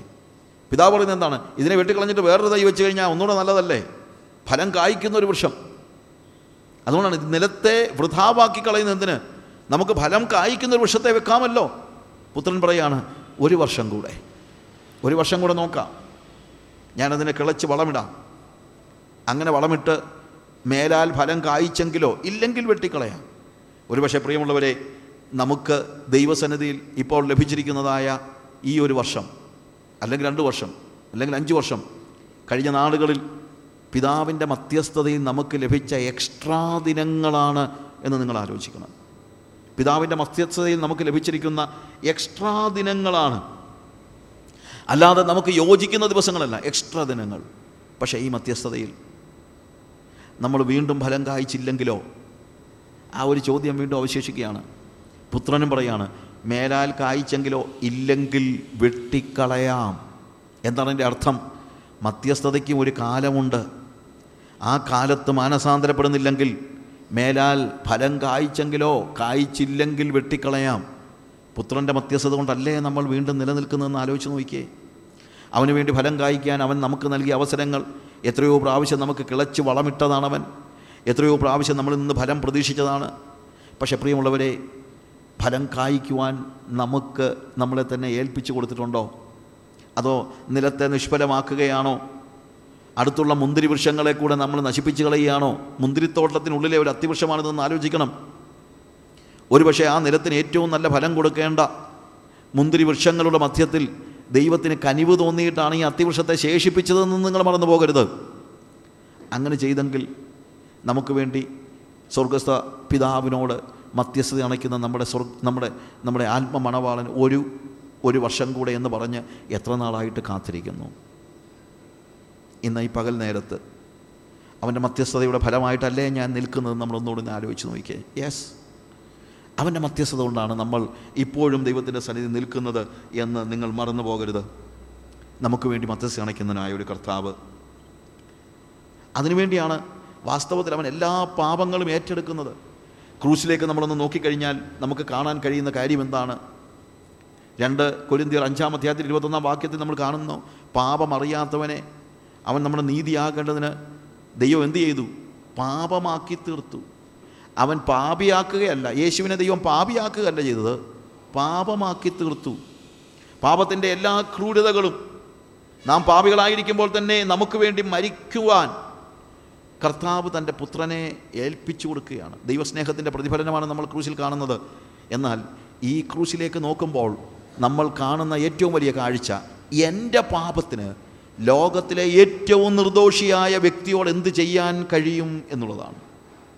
He's not dying for himself he's dying for me അവൻ അവന് വേണ്ടി അല്ല മരിക്കുന്നത്. അവൻ ആർക്ക് വേണ്ടിയാണ് മരിക്കുന്നത്? അവൻ എനിക്ക് വേണ്ടിയാണ് മരിക്കുന്നത്. എന്റെ പാപത്തിന് ലോകത്തിലെ ഏറ്റവും നിർദോഷിയായ മനുഷ്യനോട് എന്ത് ചെയ്യാൻ കഴിയും? അതാണ് വാസ്തവത്തിൽ നമ്മൾ ക്രൂശിൽ കാണുന്നത്. ഞാനൊരു സ്റ്റോറി ഇങ്ങനെ ഓർക്കുന്നുണ്ട്. പാപിയായ കള്ളുകുടിയനായ ഒരു മകൻ. അവൻ മദ്യപിച്ച് അവന്റെ തലയ്ക്ക് വെളിവില്ലാതെ ഒരു ഗണ്ണും എടുത്തുകൊണ്ട് വെടിപൊട്ടിക്കാനായിട്ട് ഇങ്ങനെ നോക്കി നടക്കണം എല്ലാവരുടെയും മുമ്പിൽ വിരൽച്ചു തോക്ക് ചൂണ്ടിക്കൊണ്ട് നടക്കുമ്പോൾ അവന്റെ അപ്പൻ വന്നു പറഞ്ഞു മോനെ നീ തോക്ക് താഴെയിട് അവന്റെ മുന്നിൽ നിൽക്കുന്ന അപ്പനാണെന്നുള്ള മനസ്സിലാക്കാനുള്ള മാനസികാവസ്ഥയിൽ പോലുമല്ല അവൻ. അവനിങ്ങനെ തോക്ക് ചൂണ്ടിയപ്പോഴത്തേക്ക് ധൈര്യപൂർവം ഈ പിതാവ് അവന്റെ അടുത്ത് ചെന്ന് തോക്ക് പിടിച്ചു വാങ്ങാനായിട്ട് പരിശ്രമിച്ചു. എന്താ സംഭവിച്ചെന്നറിയാമോ അവന്റെ കയ്യിൽ നിന്ന് തോക്ക് പൊട്ടി ആ പിതാവിന്റെ നെഞ്ചിലേക്ക് പിടിയുണ്ടോ വിതുർന്നു ആ പുത്രന്റെ പാപം ആ പിതാവിന്റെ മരണത്തിൽ കലാശിച്ചു. ഏതാണ്ട് ഇതുപോലെയൊക്കെ ഒരു കാര്യമാണ് വാസ്തവത്തിൽ ക്രൂശിൽ സംഭവിക്കുന്നത്.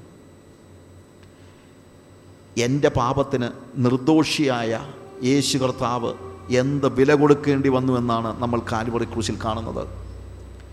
ലോകത്തിന്റെ ഭൂമുഖത്ത് ഇന്നുവരെ ജീവിച്ചിട്ടുള്ള എല്ലാ മനുഷ്യരിലും നിർദോഷിയായ the most innocent man who lived ever on the face of this planet earth that is Jesus അവനെ എങ്ങനെ തകർക്കുവാൻ എന്റെ പാപത്തിന് കഴിയും എന്നാണ് കാൽവറി ക്രൂസിന്റെ ദർശനം. It is my sin and your sin എന്നിട്ടും അവന്റെ നെഞ്ചിലേക്ക് നിറയൊഴിക്കുന്നവന് വേണ്ടി പോലും പ്രാർത്ഥിക്കുന്നത് പോലെ യേശു കർത്താവ് തന്നെ ക്രൂശിച്ച. Who crucified Jesus it is me and you യഹൂദന്മാരാണ് ക്രൂശിച്ചതെന്ന് ചിന്തിക്കരുത്. എന്റെ പാപമാണ് അവനെ ക്രൂശിച്ചത്.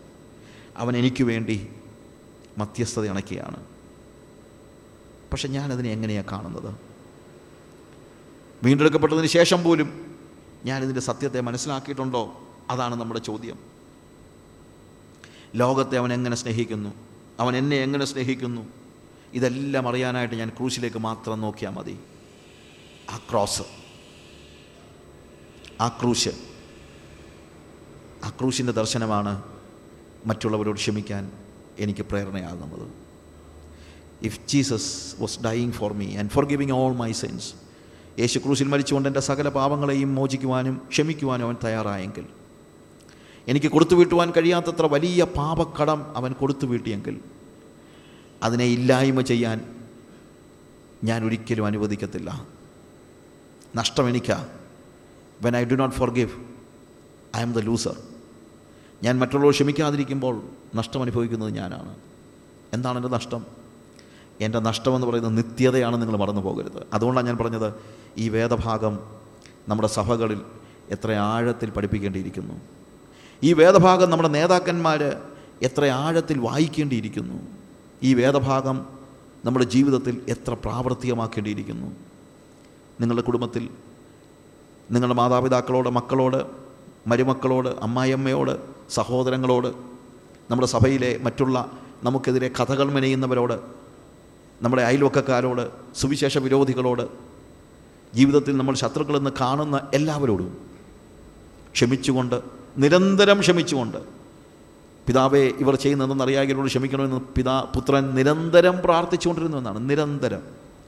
അതുപോലെ നിരന്തരം പാപക്ഷമയുടെ ആ വലിയ സൗഭാഗ്യം അനുഭവിപ്പാൻ. കർത്താവ് നമ്മുടെ പാപങ്ങളെ ക്ഷമിച്ചു ശരിയാണ്. പക്ഷെ അതെല്ലാം നഷ്ടമാകാൻ ഒരൊറ്റ നിമിഷം മതി. എന്ത്? നിങ്ങൾ നിങ്ങളുടെ പാപങ്ങളെ മറ്റുള്ളവരോട് ക്ഷമിക്കാഞ്ഞാൽ. സ്വർഗസ്ഥ പിതാവ് നിങ്ങളോടും അങ്ങനെ തന്നെ ചെയ്യും. നമുക്ക് നമ്മുടെ കണ്ണുകളെ അടയ്ക്കാം. ഒരു നിമിഷം. ഇന്ന് നമ്മളോട് ഈ രാവിലെ കർത്താവ് സംസാരിച്ചുവെങ്കിൽ നമ്മൾ അറിയേണ്ട വലിയൊരു പാഠം നമ്മളെ പഠിപ്പിച്ചുവെങ്കിൽ മധ്യസ്ഥരുടെ ആവശ്യത്തെക്കുറിച്ച് നമ്മളെ കർത്താവ് ഓർപ്പിച്ചുവെങ്കിൽ യേശു മധ്യസ്ഥത അണച്ചു എന്നുള്ളത് കൊണ്ട് ആ പാഠം പഠിച്ച് മടങ്ങുകയല്ല അതിൽ നമ്മളിൽ നമ്മളിൽ നിന്ന് കർത്താവ് എന്താണ് പ്രതീക്ഷിക്കുന്നത്? തന്നെ ക്രൂശിച്ചവർക്ക് വേണ്ടി പ്രാർത്ഥിച്ചവനായ യേശു. ശത്രുക്കളെ സ്നേഹിച്ചവനായ യേശു. നമ്മൾ ആരെയാണ് സ്നേഹിക്കുന്നത്? എനിക്കിഷ്ടമുള്ളവരെ ഞാൻ സ്നേഹിക്കുന്നു. എന്നെ സ്നേഹിക്കുന്നവരെ ഞാൻ സ്നേഹിക്കുന്നു. പക്ഷെ പാപികളും അങ്ങനെ തന്നെ ചെയ്യുന്നുവല്ലോ. എപ്പോഴാണ് നമ്മൾ സ്വർഗസ്വപിതാവിന്റെ മക്കളായി മക്കളായിത്തീരുന്നത്? യാതൊരു ഡിസ്ക്രിമിനേഷനും ഇല്ലാതെ എല്ലാവരെയും ഒരുപോലെ സ്നേഹിക്കാൻ കഴിയുമ്പോൾ. എന്റെ ഏറ്റവും പ്രിയപ്പെട്ട ആൾക്ക് വേണ്ടി ഞാൻ എന്ത് ചെയ്യുമോ? അതിനപ്പുറത്ത് എന്റെ ശത്രുവിന് വേണ്ടി ഞാൻ ചെയ്തു കൊടുക്കുമ്പോൾ അപ്പോഴാണ് ഞാൻ സ്വർഗസപിതാവിന്റെ പുത്രനായിത്തീരുന്നത്. എന്നെ സ്നേഹിക്കുന്നവരെ ഞാൻ സ്നേഹിക്കുമ്പോൾ ഞാൻ സ്വർഗസപിതാവിന്റെ പുത്രനൊന്നുമല്ല. ലയൺസ് ക്ലബിലും അത് അങ്ങനെ തന്നെയുണ്ട്. എന്നാൽ ശത്രുക്കളെ സ്നേഹിക്കുമ്പോൾ ഉപദ്രവിക്കുന്നവർക്ക് വേണ്ടി പ്രാർത്ഥിക്കുമ്പോൾ മറ്റുള്ളവർക്ക് വേണ്ടി ജീവിക്കുമ്പോൾ നഷ്ടങ്ങൾ സഹിക്കുമ്പോൾ ഞാൻ സ്വർഗസപിതാവിന്റെ മകനായി തീരുകയാണ് അവൻ നീതിമാന്മാരുടെ മേലും നീതികെട്ടവരുടെ മേലും ഒരുപോലെ മഴ പെയ്യ്ക്കുന്ന ദൈവം. ക്ഷമിക്കാതിരിക്കാൻ നമുക്ക് എന്താണ് അവകാശം?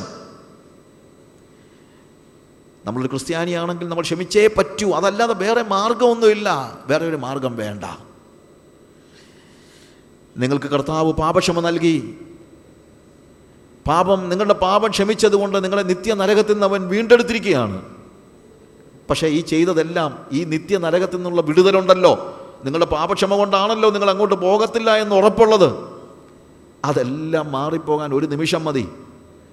അങ്ങനെ തന്നെ നിങ്ങൾ നിങ്ങളുടെ സഹോദരങ്ങളോട് ഹൃദയപൂർവം ക്ഷമിച്ചില്ല എങ്കിൽ സ്വർഗസ്വനായ പിതാവ് നിങ്ങളോട് അങ്ങനെ തന്നെ ചെയ്യും. കർത്താവ് വളരെ കൃത്യമായിട്ട് പറയുന്നു അങ്ങനെ തന്നെ ചെയ്യും. അത് യേശുവിന്റെ വാക്കുകളാണ് ഇത് നിങ്ങൾ എന്താ ഗ്രഹിക്കാതെ പോകുന്നത്? എന്തുകൊണ്ട് നിങ്ങൾക്ക് നിങ്ങളുടെ ശത്രുക്കളോട് ക്ഷമിക്കാൻ കഴിയുന്നില്ല? എന്തുകൊണ്ട് നിങ്ങൾ നിങ്ങളുടെ സഹോദരങ്ങളോട് ക്ഷമിക്കാൻ കഴിയുന്നില്ല? എന്തുകൊണ്ട് അയൽക്കാരോട് ക്ഷമിക്കാൻ കഴിയുന്നില്ല? ദൈവം നിങ്ങളോട് ക്ഷമിച്ചോ എന്ന് ആലോചിച്ച് നോക്കിയേ. നൂറ് കോടി രൂപയുടെ കടം വീട്ടുവാൻ കഴിവില്ലാതെ നമ്മൾ തകർന്ന് നരകത്തിന്റെ അടിത്തട്ടിലേക്ക് പോകൂ പോകുന്ന അവസ്ഥയിൽ ഒരു പൈസ പോലും കൊടുക്കാതെ കൊടുത്തു വിട്ടുവാൻ മാർഗമില്ലാതെ കരഞ്ഞപേക്ഷിച്ചപ്പോൾ ദൈവം നമ്മളോട് ഒരു നിമിഷം കൊണ്ട് എല്ലാം ക്ഷമിച്ചില്ലേ? പക്ഷേ നിങ്ങളുടെ കൂട്ടുകാരൻ എന്ത് ചെയ്തെന്നായി പറയുന്നത്? നിങ്ങളോട് എന്ത് ചെയ്തെന്നാ? നിങ്ങൾ പറയുമല്ലോ പലപ്പോഴും എല്ലാം ഒന്നും അങ്ങനെ ക്ഷമിക്കാൻ പറ്റത്തില്ലെന്ന്. അവൻ എന്നോട് കാണിച്ചത് ക്ഷമിക്കാവുന്നതിലും അപ്പുറത്താണെന്നൊക്കെ നിങ്ങൾ പറയുമല്ലോ. ക്ഷമിക്കാവുന്നതിലും അപ്പുറത്തെന്നുള്ള വാക്ക് ഉച്ചരിക്കാൻ നിങ്ങൾക്ക് എന്താണ് യോഗ്യത? ഇനി ഞാൻ പൂർണമായി മനസ്സിലാക്കുന്നു. ഈ വാക്കുകൾ നിങ്ങളുടെ ഹൃദയത്തിൽ തീർച്ചയായും ഒരു രൂപാന്തരം വരുത്തേണ്ടതിന് ഒരു കൊത്തുളി പോലെ പണിയുന്നുണ്ടെന്ന് ഞാൻ മനസ്സിലാക്കുന്നു. ദൈവത്തിന്റെ പരിശുദ്ധാത്മാവിന് കീഴ്പ്പെട്ട് ഹൃദയത്തിന്റെ ആഴത്തിൽ കർത്താവെ എന്നിൽ എഴുന്നു നിൽക്കുന്ന ക്ഷമയില്ലായ്മയുടെ അൺഫോർഗിവ്നെസ്സിന്റെ എല്ലാ മാലിന്യങ്ങളെയും നീ ചെത്തിക്കളയണമെന്ന് എത്ര പേര് ദൈവസന്നിധിയിൽ പറയും. ഹൃദയത്തിന്റെ ഉള്ളിൽ നിന്ന് പലപ്പോഴും ഞാൻ ഹൃദയപൂർവം ക്ഷമിച്ചിട്ടില്ല. എന്റെ ഉള്ളിൽ കയ്പിന്റെ പേര് ബാക്കിയുണ്ട് കർത്താവേ. ഇന്ന് അതിനെ നീ എടുത്തു കളയണമേ ചെത്തിക്കളയണമേ. ആ കയ്പിന്റെ വേരനിൽ നിന്ന് ചെത്തിക്കളയണമെന്ന് എത്ര പേര് പറയും? കരങ്ങളെ ഉയർത്തി ദൈവസന്നിധിയിൽ ഒന്ന് പറ കർത്താവേ എന്റെ ഹൃദയത്തിന്റെ ആഴത്തിൽ പാപക്ഷമയ്ക്ക് വേണ്ടി. ഹാലലൂയ റീബല ശബലമന സഖാബലവര. ഗ്ലോറി ഹാലലൂയ പലപ്പോഴും പുറമേ ഞാൻ വാക്കുകളിൽ എന്നോട് എന്തെങ്കിലും ഉണ്ടെങ്കിൽ ക്ഷമിച്ചേരെന്ന് പറഞ്ഞിട്ടുണ്ട് പക്ഷേ ഹൃദയത്തിൽ ഇപ്പോഴും ആ വേര് കിടപ്പുണ്ട് കർത്താവേ. നിന്റെ കൊത്തുളി കൊണ്ട് ഇന്നതിനെ മൂടേ ചെത്തിക്കളയണമേ കർത്താവേ. നിന്റെ പുത്രന്റെ സ്വരൂപത്തിന് അടിപൊളിയാകുവാൻ അത് മാത്രമാണ് മാർഗമെന്ന് എനിക്കറിയാം. യേശുവേ നീ സഹായിക്കണേ. എനിക്കൊരു വലിയ രൂപാന്തരം ആവശ്യമുണ്ട് കർത്താവേ. എന്റെ അൺഫോർഗിവ്നെസ് എന്നോട് ക്ഷമിക്കണമേ കർത്താവേ. എന്റെ ക്ഷമിക്കുവാനുള്ള മനസ്സില്ലായ്മ എന്നോട് ക്ഷമിക്കണമേ കർത്താവേ.